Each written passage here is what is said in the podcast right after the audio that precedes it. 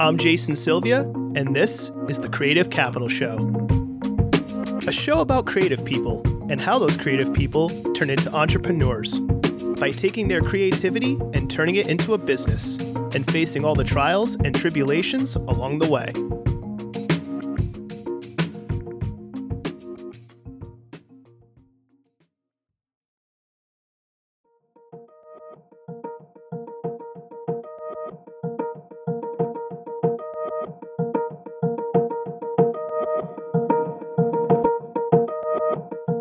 Caring can usually be associated with online trolls looking to annoy others. But what happens when you care too much? What happens when you care so much it prevents you from not trying in the first place? It's a strange and interesting balance, and few know that balance better than this episode's guest, street and concert photographer Rafael Medina. One would assume Rafael picked up a camera at an early age. However, the opposite was true. Rafael did not pick up a camera until years later. And it was only when Rafael stopped caring about how others would perceive his work that he actually took his first step. A first step on a journey that would lead to taking photos of artists like Pusha T and releasing his book, Dear PVD.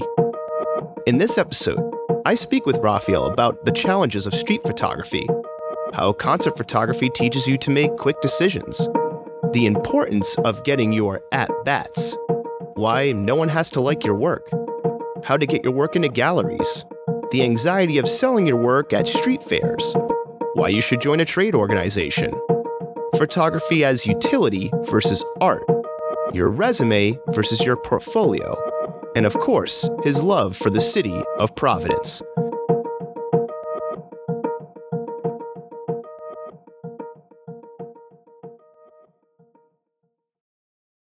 With that being said, Ra- hopefully I'm pronouncing Rafael Medina. Yes, yes. absolutely. All right, I'm going good with my streak of actually pronouncing names correctly. Hey, we out here, Yeah, yeah, yeah, right. Like I'm just trying to be respectful. Like I feel like I'm like, all right, phew, like I've done it correctly so far. Yeah. Uh, Rafael Medina, thank you for coming on the show. Really appreciate it.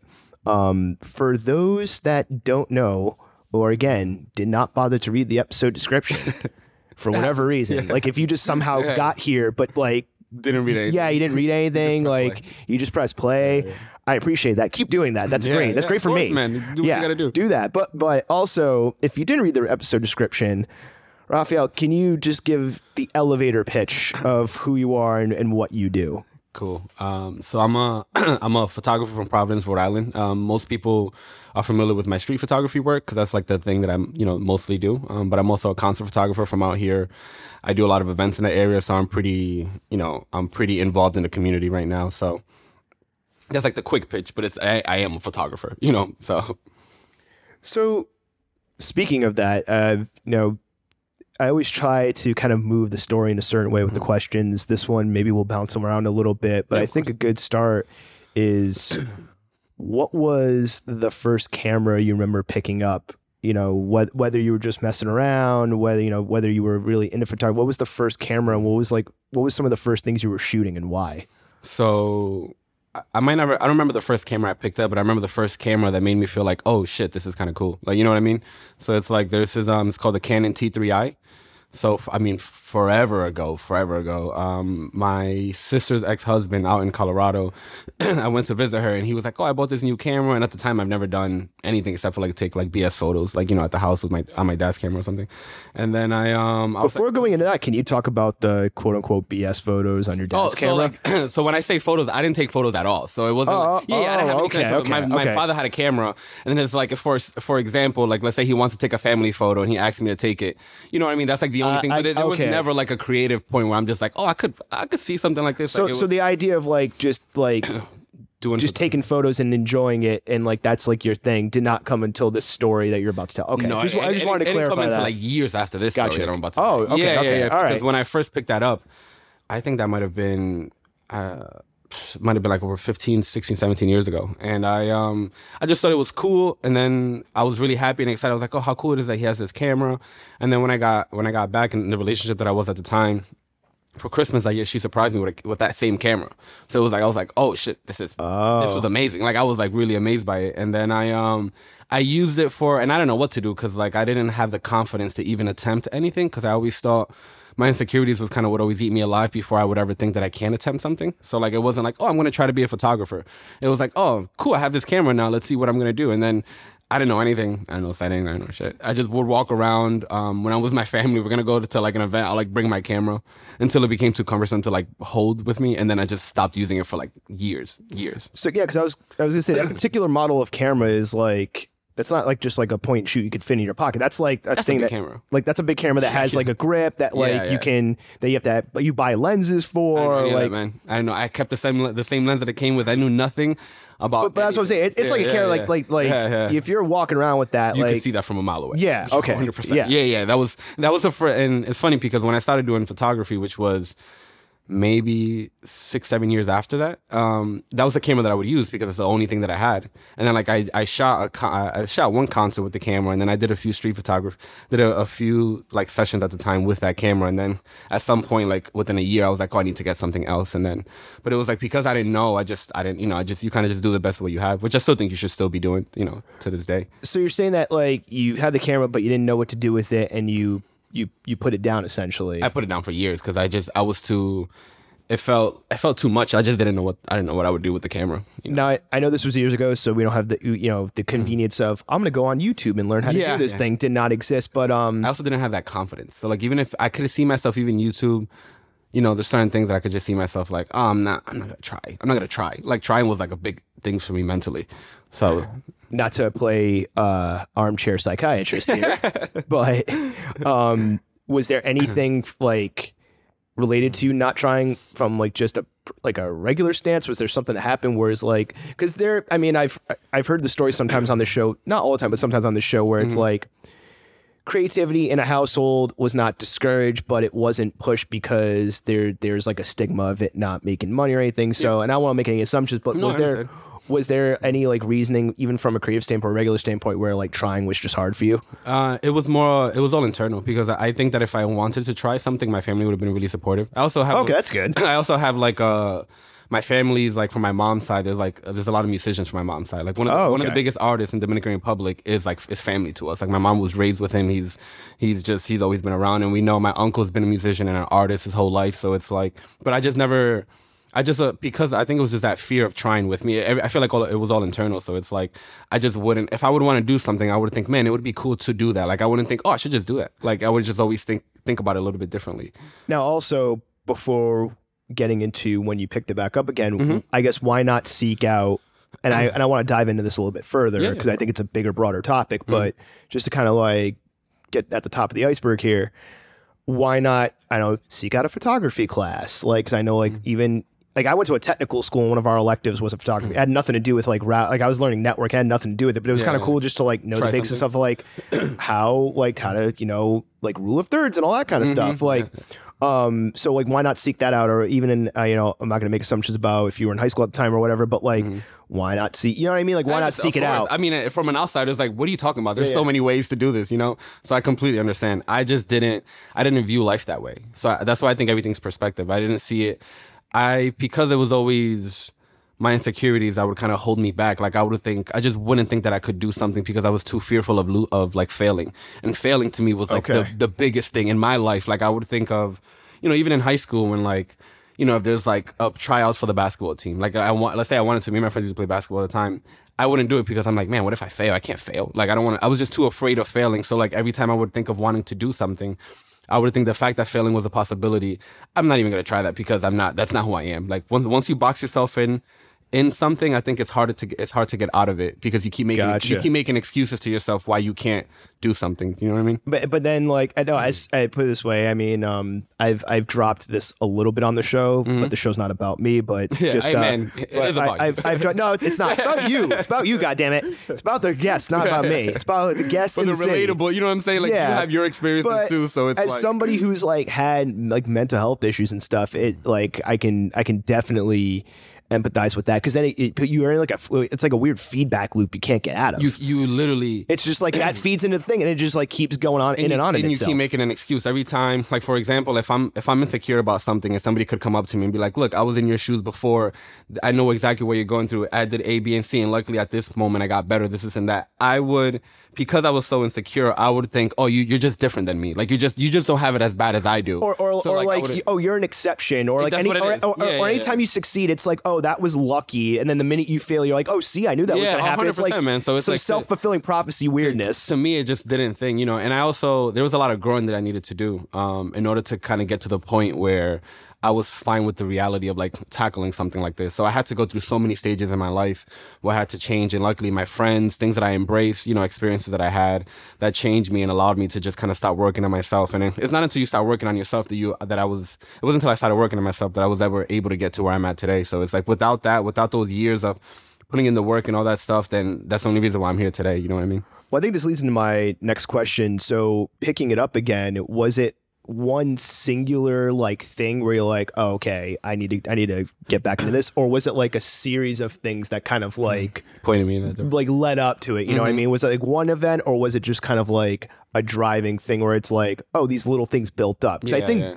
Both can happen to people. 100%. Like you'll hear Yeah, about yeah, like one moment can change your life, but Of also course, like. I- make up if you make a bunch of small changes and it is. incremental, like you know, it, it, you can do you it either way. You have to be prepared for that one moment. Like you have to be prepared. Like if one moment is gonna change your life, I kind of feel like you have to put in the work leading up to that moment in a sense. So it's not it's not like if I never did anything and then that moment came. Like if I never did anything and that and a certain moment like that came, I could have never seen it because I could have just like been like, oh no, like kind of just been negative about Right, it. right. right. But it's like luckily I put in the work that once these opportunities presented itself, it's like, oh, okay, you have to you have to do something for yourself. You know what I mean? so with that being said, was it one moment or was it a build or in your opinion, or was it a build up of you picking it up Oh no, it was again? a buildup of everything. I think a buildup of just me discovering myself a little bit more, um, being more free, more more open with myself, going out more, doing more things, trying things, getting to the point where I'm like, all right, I need to start working on myself. I want to start feeling a little bit better.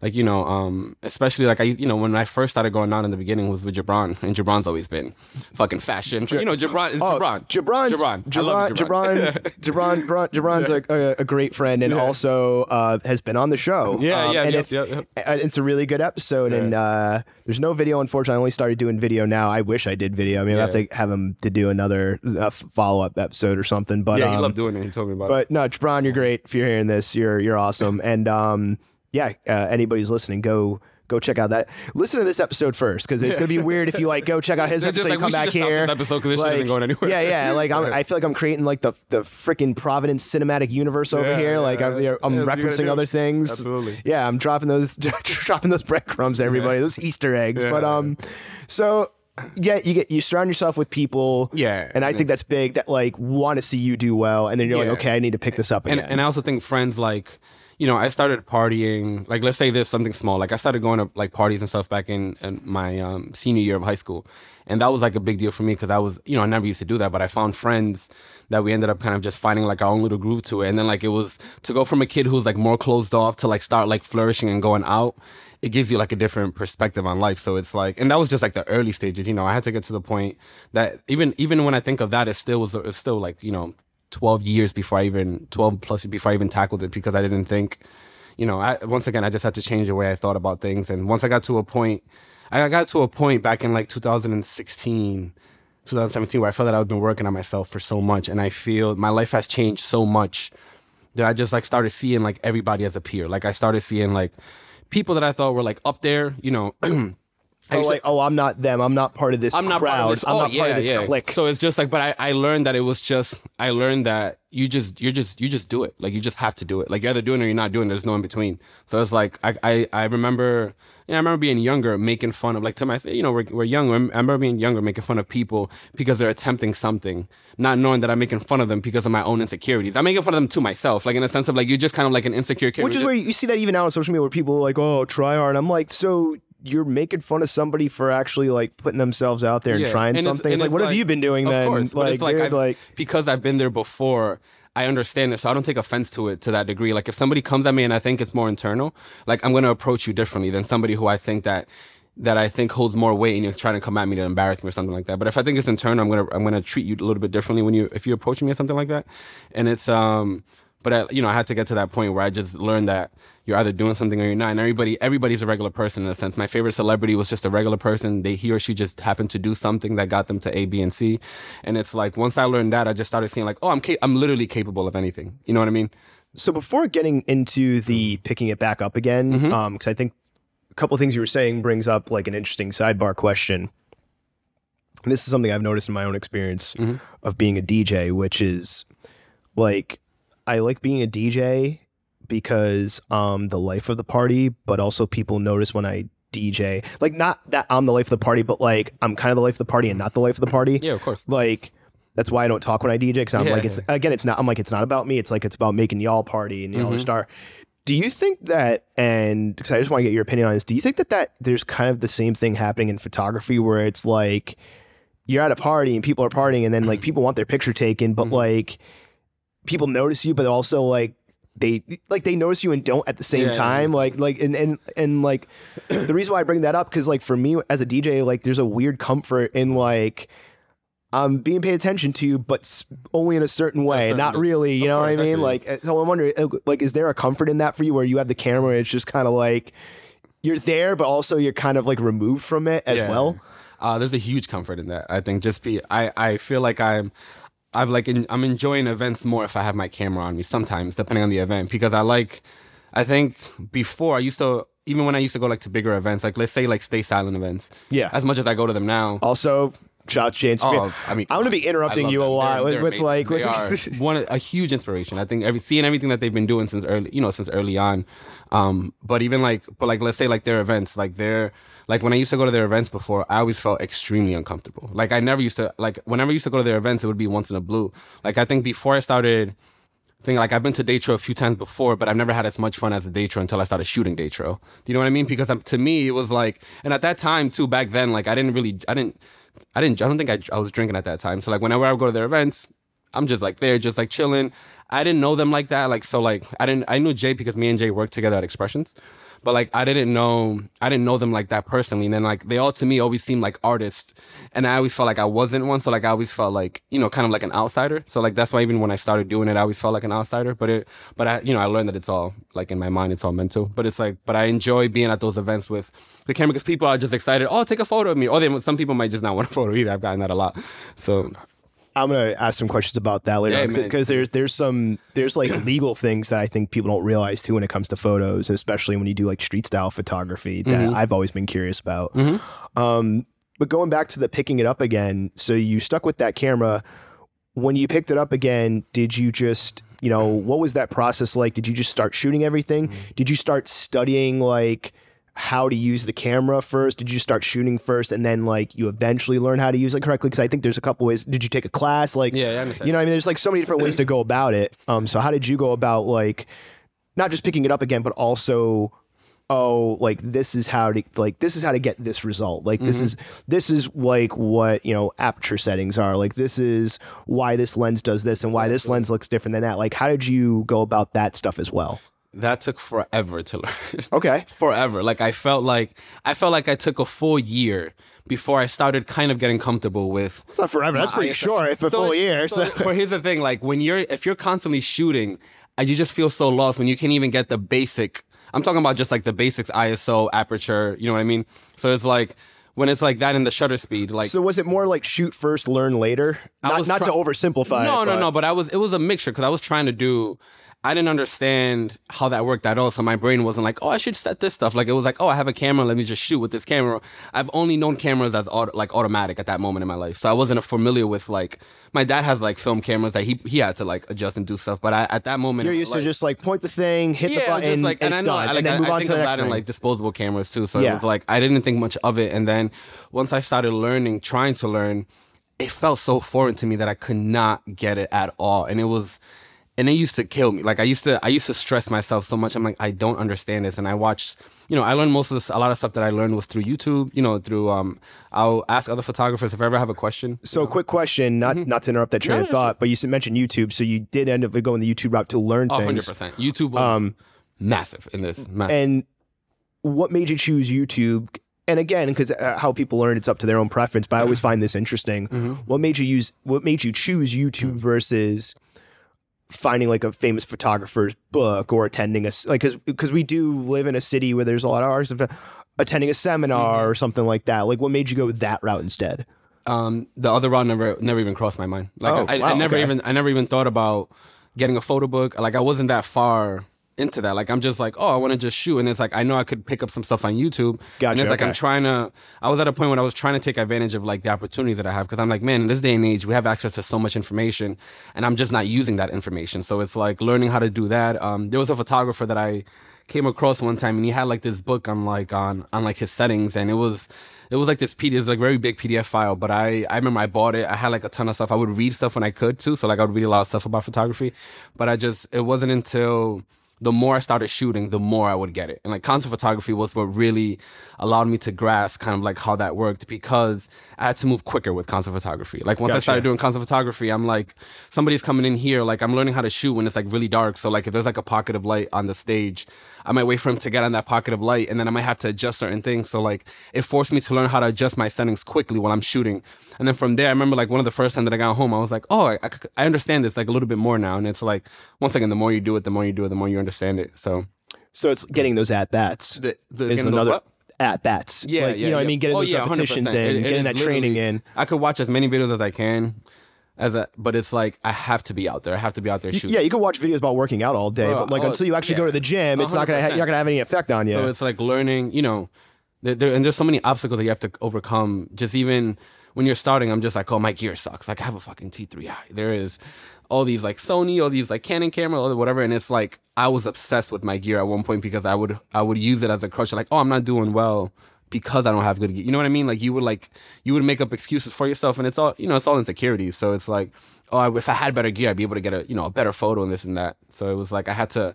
I really had to overcome that because that was like a huge, huge obstacle to overcome in the first like year or so, two years. Speaking of gear, and Mm-hmm. um, God, we've already referenced so many people on the show already. Um, and I'm going to reference somebody else because Brittany Taylor. Brittany, shout out to you by the way because you were episode three, and Oh, wow, um, and yeah, and and I was and actually I forgot to mention this. Um, I will put this in the trailer though. uh, you're episode number 50 for this show, Yeah, which is yeah. which is ins- Yeah, I, I'm mind blown that I've even done 50 of these, which is like crazy to me. But uh, Brittany, Brittany Taylor, um, you've you've been on since episode three, and Brittany was on and and she made some interesting points because Mm-hmm. also being a photographer, similar but not exactly the same, Mm-hmm. obviously. Just like, like every photographer is different. absolutely. But um, you know, she was making some points that I think were really poignant on the idea of like a professional photographer versus an amateur and her thoughts on that. Um, and I'm paraphrasing, so uh, Brittany, forgive me if I'm not para- par- paraphrasing 100% correctly. Um, but the idea is that hey, are you shooting? Are you doing it? Like you're a professional. Like they're you know, and I and it is interesting and, and like and I and I agree with her on that. But when you're talking about the gear envy, um, I'll just jump right to that. I was having that. I was gonna say that for later, but I'll jump right into it now. What is your thoughts on that? Because like, you know, um, the episode Sega Gen. Again, I'm gonna I'm gonna keep doing this, folks. I'm so sorry. Uh, episode Sega Gen. Shout out to her. Yeah, yeah, uh, we were talking about DJ gear and like the DJ gear. So it happens. I think no, like I think gear envy just happens. Like no matter what you. Mm-hmm. But what do you think the cause of gear envy was for you um, back then, and do you have a different view on it now? Yeah, yeah, I have a completely different view. Um, at the time, I just think because I didn't know any better, I would just think, you know, you have to have the better gear to get the better shots. You have to have, you know, the good lenses to get the better shot, Especially if I'm doing, you know, I'm shooting, I'm starting to do concert photography at that time. This was 2018 maybe, and I just remember looking at some photographers who are really incredible, and I'm just like, man, I want to get there. This, and that. So I would always, I would always think that I just needed the better gear. And gear does matter. I do think gear does matter. So I don't want to be that person that's just like gear doesn't matter at all and this, isn't that. I think it does matter to a, to an extent for sure. Um, but in the beginning, none, none of that shit matters for the most part for what most of the people are trying to do. And it's like But also, how do you know the gear is limiting until you've taken your, you your have, current you gear to the limit? Anything exactly. That's, that's exactly. There's what it no way. There's, no way you can know if the gear is good or bad That's- unless you've taken it to its limits And and, haven't done- figured out, hey, I is. can't go any further. Put it this way, I my gear obsession be, was really intense at one point. I was so like at this time is when I had I don't know if I already bought my 80D at the time, but I just kept thinking I needed to get a full frame camera. I need to get a full frame camera. That was like my big thing. And then I remember for months, like I stopped watching videos on being a better photographer and I started watching, I got caught up in gear video instead. And then for months, I would be obsessed with gear video. Like I would wake up, watch gear video, fucking wait, watching it throughout the day. I'm just like debating on what to get. Like I'm already, I'm planning on spending a ton of money that I shouldn't be spending on gear for for something that I'm not even making money in Right. because I thought that I needed it. And I'm just like constantly like watching the, you know, making lists. I'm like doing so much research, and then it wasn't until it wasn't until one day that I kind of felt like I was going crazy. I was like a few days away from like actually purchasing um like a big a big camera like at the time. Okay. And then it wasn't until I had to like reevaluate where I was. Like whenever I become obsessive with anything, it doesn't matter what it is, whether it's good or bad. What was the camera like? Why that one? You were you just like watching was- so many gear videos? It was just so many gear like? videos that I needed a full frame camera. I just thought I think Okay. probably at the time the camera that was most popular for Canon was like six six D Mark three or something like that or Mark four I think. So it was like I just thought I needed a better camera, and it was and it wasn't like I said. Whenever whenever I become really obsessed with something, I've gotten lucky that at some point down the line, I could like see myself as an outsider. I'm just like, yo, what are you doing? You are upset. Like whether it's good or bad, I'm like, you are obsessed with this thing. You really need to slow it down. And one day I woke up and I went to watch another video, and I was like, bro, you gotta stop. I was like, and then it was like literally I had to have a talk with myself is like you're trying to be better you're trying to get a better camera. You're not even good at with the stuff that you have now. Like you have to focus on the work. You have to focus on being a better photographer before you even remotely start looking into new gear. Because at this time i already i had a i think at this time i had the add which i've had for like a few months and i just thought i needed a full frame. And then it wasn't um and then I just changed everything at that moment. Like the next day, I was like, "All right, I need to reevaluate everything, what it is that I'm doing with this." So I, I went and I deleted all my gear videos. I stopped. Fo- un- I like unfollow a lot of gear channels. I started like putting on my watch later, like uh, stuff about being a better photographer, and I started focusing on just like the art itself instead of focusing on the thing. And that kind of just shifted my whole photography journey. I think. so many questions that inter- interweave in and out of. Yeah, One one um that comes that springs to mind because we were talking about gear Mm-hmm. and like why you should or shouldn't you know upgrade the gear that that kind of thing. Um, what do you think sets standards when it comes to gear and software? So like for example, um, like Adobe Lightroom seems to be a pretty standard Yeah, software. absolutely. There's probably other software that Yeah, does the. Mm-hmm. same thing, but Lightroom seems to be the standard. Same with Photoshop. Um, why do you think that happens where it's like this camera is the standard or this software is the standard? Like what do you think goes into that? Have you have you like fallen I don't want to say fallen victim to it, but like how much stock do you put in that? And has there been times where like something is the standard and you're just like well, why is this the standard? This shouldn't be. Like maybe you found something that worked better. Mm-hmm. Yeah, I yeah. want to get your thoughts on that. Of course, um, I don't, I don't care about the standard anymore. For the most, you know, I um, I it was a standard. uh, I, I could see why certain cameras would be the standard, especially in this day and age with social media, where it's like, And software too. Like I, I, I want to get your thoughts on that yeah, too. Yeah, for sure, for sure. Um, but like even like with the camera itself, with like with social media, like you know, once there's a photography community created on social media and with YouTube, like that kind of just takes a life within itself. So like once a community starts saying this is like the best one, then everybody starts like aiming, you know, aiming for that. I feel so it's like that 6D Mark IV, whatever it was. I remember that was like the main camera that people would buy. So it's like, oh, all the good photographers have this camera, you know, not knowing. I'm brand new, so I'm not knowing that there's like there's photographers with way less, way like you know lesser gear doing way more. It's just that I, I'm just focused on the easier thing because that's like the low hanging fruit. I'm not good today, but if I get better gear, I could be at least a little bit better. Like to me, so it's like an easier thing to go to. And then like same thing with Lightroom. I, I just I'm just going to assume that Photoshop has just been the main editing software for years because they found a way to dominate at some point, and then And it um, must be the best because they're dominating, right? Like there's like that, that if it's- mentality too. So I think it depends on where you are because right now, like, there's one that's extremely popular called Capture One. That's like really, really popular. It's an editing software for like photos. So it's like it's it's more on along the lines of like competing with Lightroom than Photoshop. But it's like that one has gotten really big in the last few years. I've seen a lot of uh, a lot of YouTube photographers that I like admire a lot of their work, kind of just like uh, go towards that. So it's like it all kind of depends um, where you are. But I think for the most part, Lightroom is the one that's like the most dominant, and it's I think Lightroom's amazing. So I don't really have any complaints. Like I see myself sometimes Capture One renders Fuji files better, from my understanding, and I shoot mostly my street photography with a Fuji. So I I could see the advantage of that, but I don't really care right now to kind of transition into anything else because what I'm doing works perfectly fine. You know what I mean? Can you expound on what when when you were like learning like like I guess like the tools of the trade, how to use the the the camera properly, learning about different things like um like aperture and settings and things, mm-hmm. learning how to edit it, you know, make the photo look better in software. Because to me it's like you're learning a new language. Hundred percent. You know what I mean? Like like you're learning a new language at, at that point. So how did you how did you approach I guess like adding like these techniques and tools to your tool set, not even from an artistic standpoint, just from a functionality standpoint, but also on top of that of just like learning the functionalities and things of that nature. Um how did you think that like oh like maybe you were meeting other photographers and because you were speaking the language more like you're in it more you know what i mean Mm-hmm. Yeah, like of course. like hey you can like learn like you can learn french and speak but like when you start like actually talking it's more fluent so like um so you know you're learning your techniques you're learning how to make things happen and you're getting your repetitions but did also talking about it with other photographers help as well Yeah, that, that was a big thing. Um, in the beginning, there wasn't that many photographers around. I'm not saying that there wasn't photographers. Gotcha. But there wasn't that many. Like when it comes to what I was doing, which was street photography, I didn't really see too many or any at that at that moment doing street photography because it was more. I feel like the photography that I've always seen in Rhode Island is always kind of more like landscape, kind of just like oh, you know, the state house, the city, the Superman. i mean building. i have a shot of like, and like the city and it looks yeah, nice but it's like Oh, yeah it's like that And- kind of and- thing But there's nothing wrong with that. It's just a matter of like because I'm trying to do something else. I'm getting at that time, if I'm being honest with you, just transparent. I was being inspired by people on Instagram. So there's photographers on Instagram, maybe like two or three. There used to be this one from New York called Ray Lives, I believe is his, his Instagram name. And I used to be like a big font, like I used to love his work a lot back then. And I used to think how cool that work was. and I wanted to find a way to possibly create something like that. So it was like, so it started a little bit more innocent with just that, and then I started kind of digging more deeper into that, I think. And then I um, uh, let me see. I'm trying to think. What was I answering?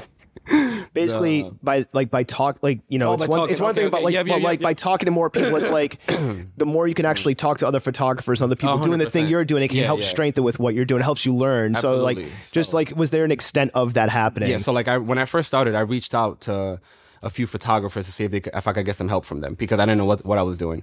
So like um, my boy Ernest and and another photographer named Raul from out here.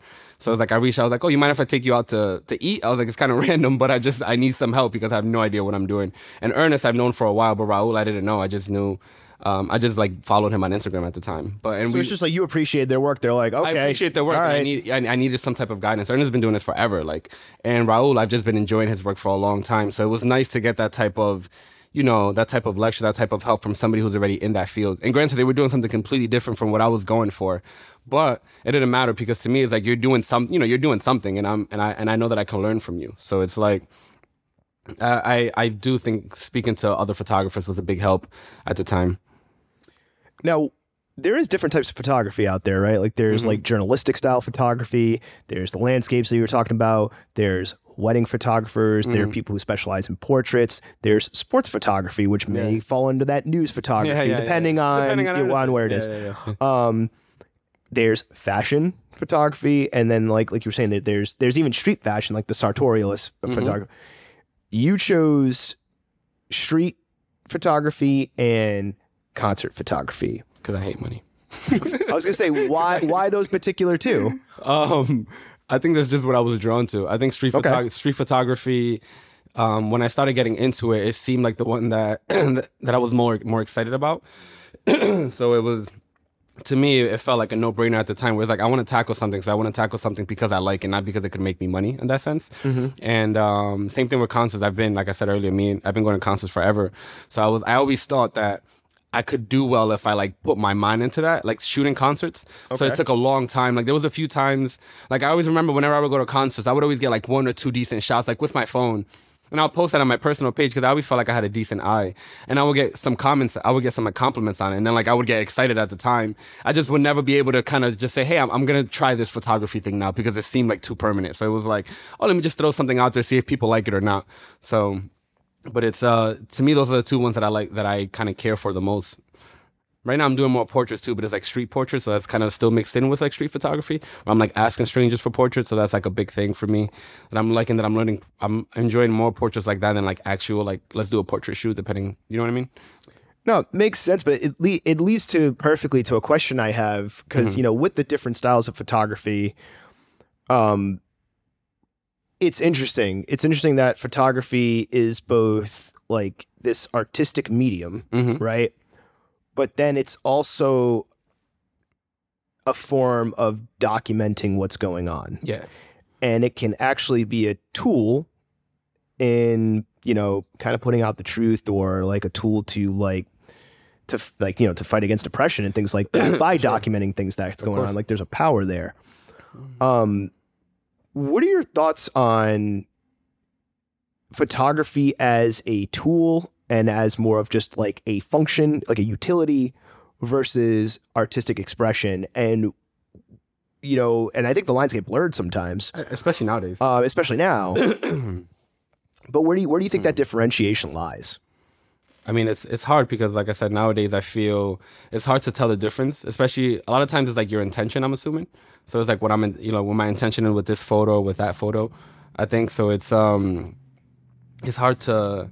I, th- I think all of it is necessary. So I think we need that person who's just doing it to just grab, just to make money. I think that person as an artist. I think, you know, I, I think all of those people are needed. And luckily in today's day and age, I don't feel like you have to stay on one side of that um, personally, because I think that there's things that I do that is just like, oh, this is might might make more sense financially, but like my art is always going to be like, you know, I'm still always going to hold that close to the chest on that end. So it's like, yeah, I I- think there's room for it for, I think there's room for both nowadays. If that makes sense. Does and I, and I want to circle back to that because Yeah, there's yeah. that you know more businessy questions are going to be sprinkled throughout. yeah. Um, but there's one that's going to be pertinent for that. Uh, but I do want to talk more about, you know, okay, so you chose your style of photography and like, hey, I, I'm gonna I'm gonna shoot concerts and I Mm-hmm. want to shoot street style photography. That's my jam. Great. There are other street style photographers and other concert photographers, right? You go to any concert, there's like more than one, usually Mm-hmm. Oh, yeah, more than one sure. person doing the yeah, shot. yeah, for sure. What do you think Mm. develops a photographer's style? What do you think developed your personal style? So, like, you know, what what goes into a, a photographer's style? Because it's from the outside perspective, you'd be like, well, you're just you know, you're pointing a camera and you're of shooting. course. Like, how Yeah, is yeah, that? yeah, what what's what stylistic choices are actually going in there? And Mm-hmm. what do you think? What do you think makes you stand out as a photographer versus other street style and concert photographers? Um, I think it depends. I think some of my style, some people know know it to be a little bit grittier. Like some of my street work, like maybe some of my black and white. That was like what I was getting a lot more known for at one point. So it's like I think I use a lot of harsh shadows. I use, you know, I find ways to kind of play with the light a little bit better than other people might. Um, and you know the way the way that I feel that I got to these things is is just trying. Like uh, if I'm being honest with you, I always tell people when you're starting, just work as much as you can and imitate whoever you want to imitate. Like because you're gonna find your style in the process of like, you know, trying out other people's style because you don't know what you're doing. Like look at Tarantino when we spoke about Tarantino earlier. Right. I mean. Anything you could possibly think of, a Western, a Japanese film, anything that he's just gonna find a way to mold it. He he got like He's like, I, I, styles. want to make that thing I saw, but I'm going to do it in like this- my oh, weird, my weird filter. But you have to get to the, you know, it's hard to get to that point artistically. But the only way to get to that point is continuing to to to try and fail and try and fail. Because like my style, I used to think that I could never find a style, and I used to be obsessive over like, man, my my photography page doesn't really have like it's not cohesive. That was like the main thing that I that I used to feel for a very long time until. I got to a point where I stopped caring so much whether it's cohesive or not, and I just started focusing on the work. And I would just post to post to just show people that I'm working and eventually that molded into something else which i think i always remember one of my friends um when he hit me, he was like, "Wow, your page is really cohesive." This was like eight months after like I started not thinking about it, and I remember just looking at that kind. I was like, "Damn, that's wild." I was like, "That was something that I wanted so bad early," and, and all it took is just to me to focus on the work to kind of get to that point. I think. So that brings up something else as far as um, you know, choosing a style and stylistically uh can it's weird because even from a non-photographer, non-artistic perspective, it's one of those things Mm-hmm. an where like if a shot is bad, quote like quote unquote, I'm putting this I'm putting this in air quotes, people. Mm-hmm. Yeah, yeah, quote unquote. yeah. I don't go on camera. That's that's I'll the guest jobs. Yeah, yeah. I'll do it for him. But like, you kind of know, but you don't like. You, you probably know better than others. Obviously, that's how. Hence why I want to ask the question. But it's like, I know why this shot is bad, but I can't explain it. So it's like, can you really critique photography or you're critiquing certain aspects of photography? It, it just like you can kind of tell when a shot is bad, but like it's I don't know. It's one of those weird things. Like I know there's something off, but I don't know why it's off. Yeah, like 'cause- 'cause it's not. so can just- photography not- really be critiqued in that sense? because it's not just black and white where it's like either this is this color if it's not that color it's wrong you know what i mean Yeah. so it's like i think it can i think i think it all just depends on who's critiquing it and i just think it depends okay. on like where your state of mind is because it's like if somebody who has if somebody who has like who's more familiar with this work. Like let's say they've been do, they've been a fan for a while maybe they study or something they might see it from a different perspective than me. And it's like and that's not to say that their opinion is right you know what i'm saying? It's just a matter of you could take it a little bit differently because this person knows a little bit more than somebody else who doesn't know anything but it, so it all depends kind of where you're seeing it. Because it's i think at the end of the day i've gotten to a point where i'm confident in i'm confident hearing somebody critique my work because it's only going to do two things for me. It's either going to it's either gonna make me feel stronger. Like if I think they're wrong, it'll just make me feel stronger about stronger about how I felt about the image, or they might just show me something that I didn't see, and they might bring something to light that I'm like, oh shit, I didn't even notice that. Yeah, that that does now I can't unsee that basically. Yeah, like you're like oh crap. Like, yeah, yeah. So it's like, and, oh, that, and that's good too. So it's like, you know, I'm very. If I'm being honest with you, I am extremely critical. I am very. I'm very critical of my. I'm more critical of my work than I think anybody could be of my work. But I'm critical of everybody because it's just the way that I is the way that I see the art. You know, there's certain there's certain things that I appreciate from people. Like I appreciate different things from from different artists. Like I don't just think, oh, they just do photography. All of their work inspires me. Maybe your drive inspires me. Maybe your work inspires me. Maybe this color. is- You know, there's like different. There's like different elements to it. I think so. It's um, there's just so many to choose from. I think. So, with that being said, I'm curious. Can you walk through, even if it's not like something that's being sold ultimately, which I'm going to get into that those Yeah, parts yeah. too. Can you walk through? 'cause I, I don't think people really are, uh, at least in my humble opinion, I don't think the general public is aware of like how much goes into that that that shot that they saw or purchased. Yeah, yeah. Um, it's obviously different depending on the type of photography Of you're course, doing. definitely for sure. Can you walk through just from beginning to end, like, oh, like this is the camera I pack, this is the lens I pack, this is why I pack this camera, this is why I pack this lens, this is how I approach shots on the street, this is how this is what goes into my decision taking that shot Mm-hmm. because like if you're out in the street like there's other things you can't it's not like a studio where you can control lighting and all these Yeah, you things have no control. like you have no control so like You're that, observing. that's that's got to be like a whole other just like other problems that like other types of photographers don't have to you know deal with basically of course. so can you just walk through like all that stuff like do you plan on going out for a date? Do you are there times where you have your phone and you don't have the camera? Can you just like walk through the entire process beginning to end of like chose camera chose lens mm-hmm. this is why going out okay i saw these things i documented these things i took these pictures. Mm-hmm. And then you can and even walk through the post processing until you get the finished product. Can you just walk through all of that? So like I don't so I try not to overthink it. So like for example, if I'm gonna go out shooting, the majority of the time that I'm shooting is with my Fuji, with my X100V. It's like a 35 millimeter lens. So like that's like my favorite camera I've owned, and I've that's kind of turned into like just my everyday camera ever since I bought it back in 2020. So it's like the majority of the time I'm shooting with that because I love that focal length. It's good enough for if I want to do portraits or if I want to shoot get something from afar. brief side question before we go in this process thing because Mm-hmm. it's I think it, was a question I had later, but it's too good not to ask yeah, now. yeah. So you mentioned because we were talking about gear envy and things. You mentioned that Fujifilm, and I noticed on your website you were saying how you were feeling uninspired with the previous camera, and then you're like, "Oh, I picked this camera because it's like so." I'm like, I feel creative and inspired again. Yep. Yeah. But it's very weird that like, oh, a piece of gear brought inspiration, like course. you know, especially from an out like from an outside perspective. Mm-hmm. And also because we just talked about you shouldn't have gear Yeah, envy. yeah, yeah. So why did that new piece of gear make like why the switch to that one to make you and why did it make you feel inspired again? So I think it depends. So like for example, like put it this way, the Fuji, I've been using it since 2020, like almost religiously at this moment. And then at some point last year, um, around like September or like August, I was getting tired of the focal length. I'm like, man, I've been walking Providence for so long with the same focal length. So it's just like in my mind, it's just like I kind of just feel like I need a switch of something. At this moment, since I bought the camera, I damn near have not stopped using it every week, basically. And then I was like, I need to put this camera aside just a little bit because I feel that I'm already just tired of this focal length. So like at that moment, back in September of last year, I started Can you, using can you explain what focal length is just for the people who don't know? yeah, or just like for how like how wide like you could see from the camera. Basically, thirty five is usually I think it's pretty close to where your eyes can see. So like from how wide it is. Okay. So it was like I think I was just tired of seeing my scenery with that same focal length because it wasn't a camera that I could zoom in and out of. So, Ah, so it's just like it's a it's a prime lens. That camera you can't remove the lens, so it's just like it's a 35 for life, 35 millimeter lens for life. So it's like, and then like at that moment I started I started using my Canon, which is a, is a little bit bigger. It's not like smaller for street photography, but I just needed the, the different focal length because I needed like a change of pace. And then I used that camera from like October until March, maybe or April. And then and then when I picked up my Fuji again, I was like, oh, refreshing. Like now it just feels like, you know what I mean? Like I needed that break from it because I was way too tired of doing the same thing.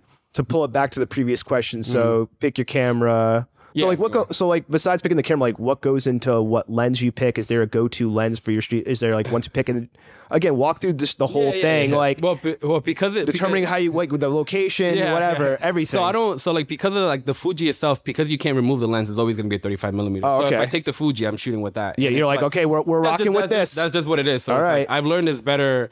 I like limiting myself. When I used to walk around early in my earlier days with a bunch of different lenses, I would overthink things and be like, oh, if I had my 85 millimeter, I could get this shot closer. And like I'm switching stuff, and it's like this is taken away from like the time that I could be focusing on the work, basically. So it's like. So like usually if like let's say if it's like a regular day in Providence, I would literally just get the camera, go to Providence. I I always get like this spin this like kind of like nervousness in my stomach before I go out. Like I feel like it's, it almost never goes away even to this day. But sometimes I like park and just kind of wait it out a little bit. But then once I'm out there, I'm just I don't typically have a, a certain destination unless I'm looking for something in particular. But I think with street photography, you have no idea what's what's to come. Like some of the best photos came from days that I didn't want to shoot, but I just told myself I have to shoot because I have to get in these reps. Because I have to see it that way, like an exercise too. Like I have to see it as like I don't want to shoot today, but I told myself I would shoot, and I have to get better at this. So I have to kind of go out there and shoot. and then you know, well, there a couple. Of, there's a couple of questions here in this in this larger process question. Mhm.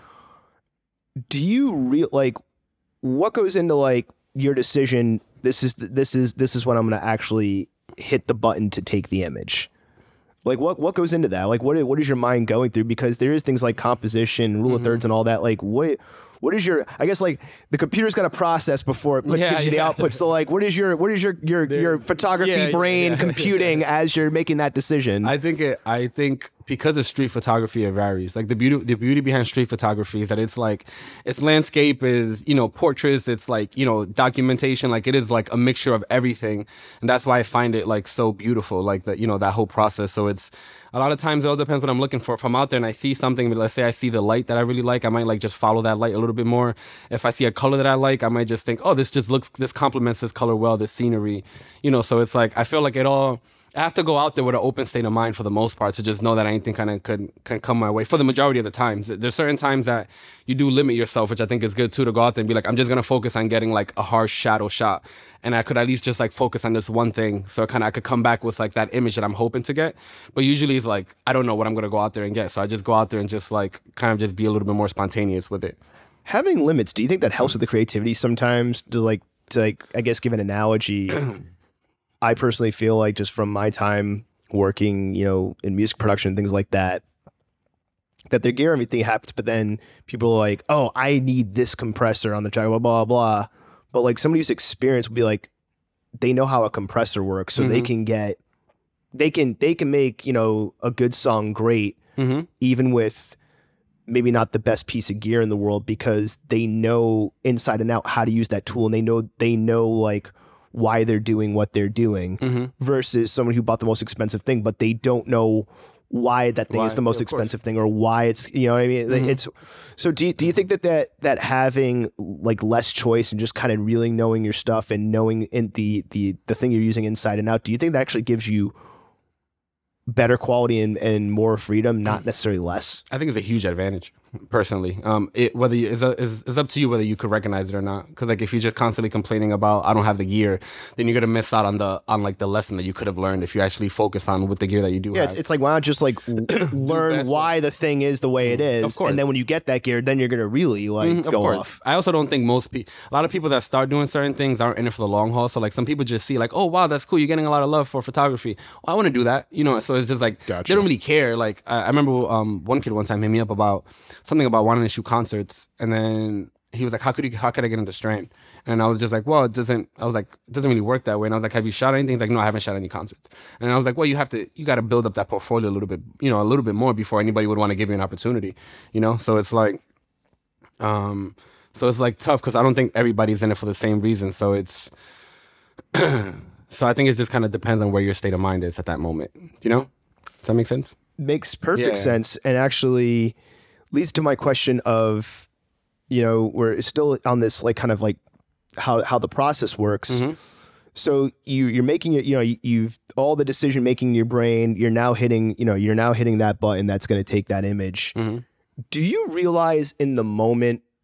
And and again, this may be a self critiquing thing too. But Mm-hmm. do you do you ever realize in the moment, like, yeah, this is a good, this is going to be a good shot, or have you realized it after the fact, like once you have the shot And you're like uploading. and you like and you upload it, Mm-hmm. or do you realize it after the? And I want to talk about this too, or do or is it like after all the post processing is done, Mm-hmm.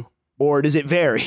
I think it varies. Um, it's rare for me to see a shot and I'm just like, this is like, fucking, this is the one. Fucking amazing. Like it is rare. So when it happens, because I don't allow myself to just be like, oh, I, I fucking killed it today. I just know I got great work. Like I'm not like that because realistically, that's not the way things are. Even if I feel like it, I have to kind of look through it. well, also But- before digital photography, you kind of didn't know, I guess, with because you had to wait like, till the film, things got film, developed. Yeah, yeah, yeah, with film, absolutely. So it's like it's a it's a different thing. It's funny. The first time I ever noticed that, the first time I ever got a shot that I thought was an excellent shot, it was like I might have been two years into this, and it's one of the most one of like my most successful shots that I've had in the sense of like selling that image.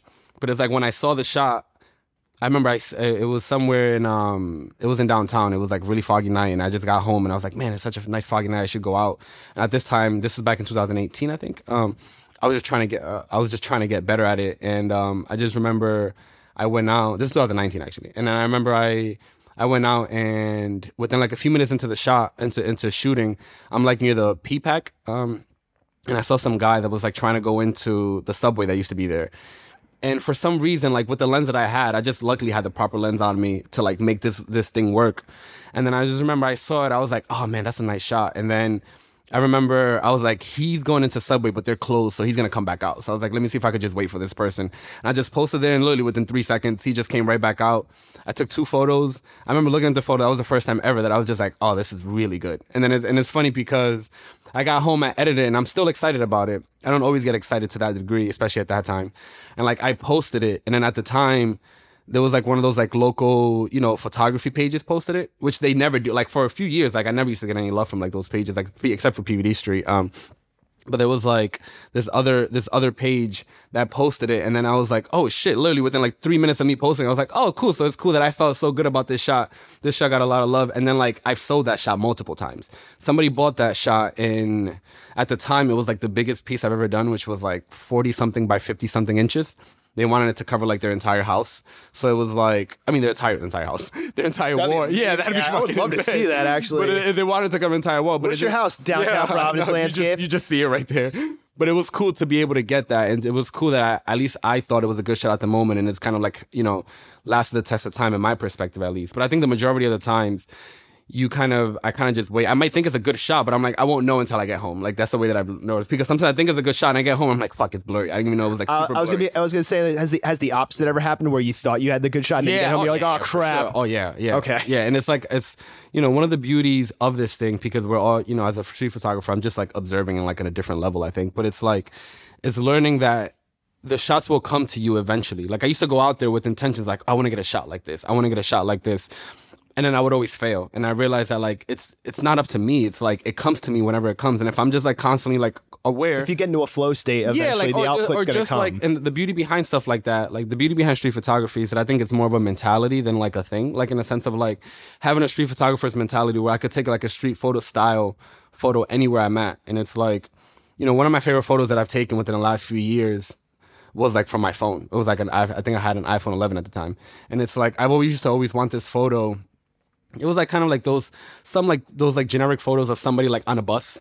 And it's like i always wanted like my own version of like somebody like isolated on the bus or something like that. And then one time i remember i was we were on our way to massachusetts and i was like on the passenger side.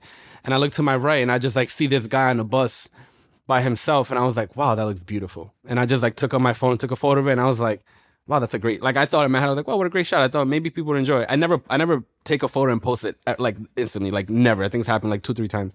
And I was like, um, I'm, I'm not driving, so I'll just edit it real quick. I posted it, and like I was so caught off guard by the love that I got at the time. And then like I remember I did a gallery like a year later, and the first photo that sold was that photo. It was like the only photo that I had of an iPhone, and that was like the first photo that sold that, that sold that whole night. So it's like if you let them come to you, like eventually, you know, if you're observing properly, I think. So you have you have you have the shot. It doesn't didn't come out blurry when you uploaded Yeah, it. yep. Um, what goes into post processing? What do you use? What do you actually do? Mm-hmm. Um, what are your decisions in that? Because I think that's another thing that people don't realize. Like, oh, that amazing shot was just taken. It's like, no, they they probably did some like work. Oh yeah, yeah on it sure. after the fact. It, it all depends too. Um, and yeah, and it's like, what Yeah, is your yeah, what is yeah, your what is your personal process for post processing? Meaning you have the shot. Um, it's not blurry, like you can tell what's in there, unless it was intentionally Like, supposed to be be blurry. Yeah, I was gonna say that too. But um, but like it, w- the intention is correct. Mm-hmm. You've noticed that. So now it's okay. What do you do post processing wise? What goes into your decision making there? What tools do you use, etc. Um, I always I always feel like my my process is pretty simple in the sense of I typically just upload it to my Lightroom. I have an external hard drive where all my work goes into it, so it's not like saved on, onto my actual computer. And if, can you just break down what light? Again, I'm Oh, yeah, assuming yeah, that I- nobody knows anything. Yeah, I apologize. What is Lightroom? is- Why do I'm you sorry, use it? We spoke about earlier. Yeah, Lightroom is just an editing software. So it's like where I, you know, I just upload all my images to Lightroom, and that's where I edit the images. You know, I could change the colors, the cropping, anything that I want to at that moment. So that's like the main the main tool that I use for for editing. Like I have it on my phone, I have it on my computer, and I have it on my iPad, and I could literally work from all of them together, which is like pretty cool. I think. So like I could start editing on my Mac and finish it on my phone, or finish it on my iPad, or something like that. So it's like and then when it comes to that, it's literally just it all depends what I'm aiming for. You know, I edit. I, I don't feel like I, I overly edit my images. Like I like natural colors for the most part. I do like the colors to pop a little bit more. So in the last year, I've worked a little bit more with colors. So I'm trying to kind of get that a little bit um, better. So you know, and once if I'm being honest with you, as simple as it sounds, once I once I finish editing my stuff, it's literally just uploading it back into like um, the final product onto the external hard drive, and I just do what I want with it at that moment. Like whether if I want it for Instagram, whether I wanted to print it, you know, because there's like so many ways you could go about it. And there's different dimensions for different things. Oh, like you completely said, somebody wanted it to cover like a wall versus like I want to like just Have it in my bathroom. have it in my yeah, or like hang it up in a frame. Yeah, yeah. So it's like it's learning. You know, it's just kind of. I feel like learning all that as you go. The more you do it, the more you learn. Because it's people buying your work is very like intimidating. Like I feel like people looking at your work t- to like buy is like feels very intimidating. Like the first few times that you're there. Oh, I'm gonna have some questions about that in a, in a bit. Um, you know, since we're on the subject of post processing, I think it's interesting, um, and I want your thoughts on on the following. At what point, in your opinion, Mhm. is the post processing not too much from a stylistic because it's like, hey, whatever, you know, you Mhm. click the image, it's you know, do what do what you want, but like from a, I guess like uh almost like lying standpoint. And what I mean, and so just to give that some context, Mhm. um, you know, there's the idea of like unrealistic beauty standards in, you know, fashion or in modeling, things like that. And I understand on the one side that that can be kind of subjective because it's like, okay, well, then what is your definition of beauty though? Like, who, like whose definition are we using? Things like that. But I do agree from a purely uh, fun- uh, functional standpoint when a photographer can go in and just start sh- like literally I mean quite literally shaving pounds like shaving like Yeah, yeah, yeah. shaving skin off Yeah. of somebody you know what I mean Oh, of course. Yeah, like where like where we have tools where you can like take somebody's head and blend into somebody else's body and it's like seamless now and it's and you can do it very quickly Mm-hmm.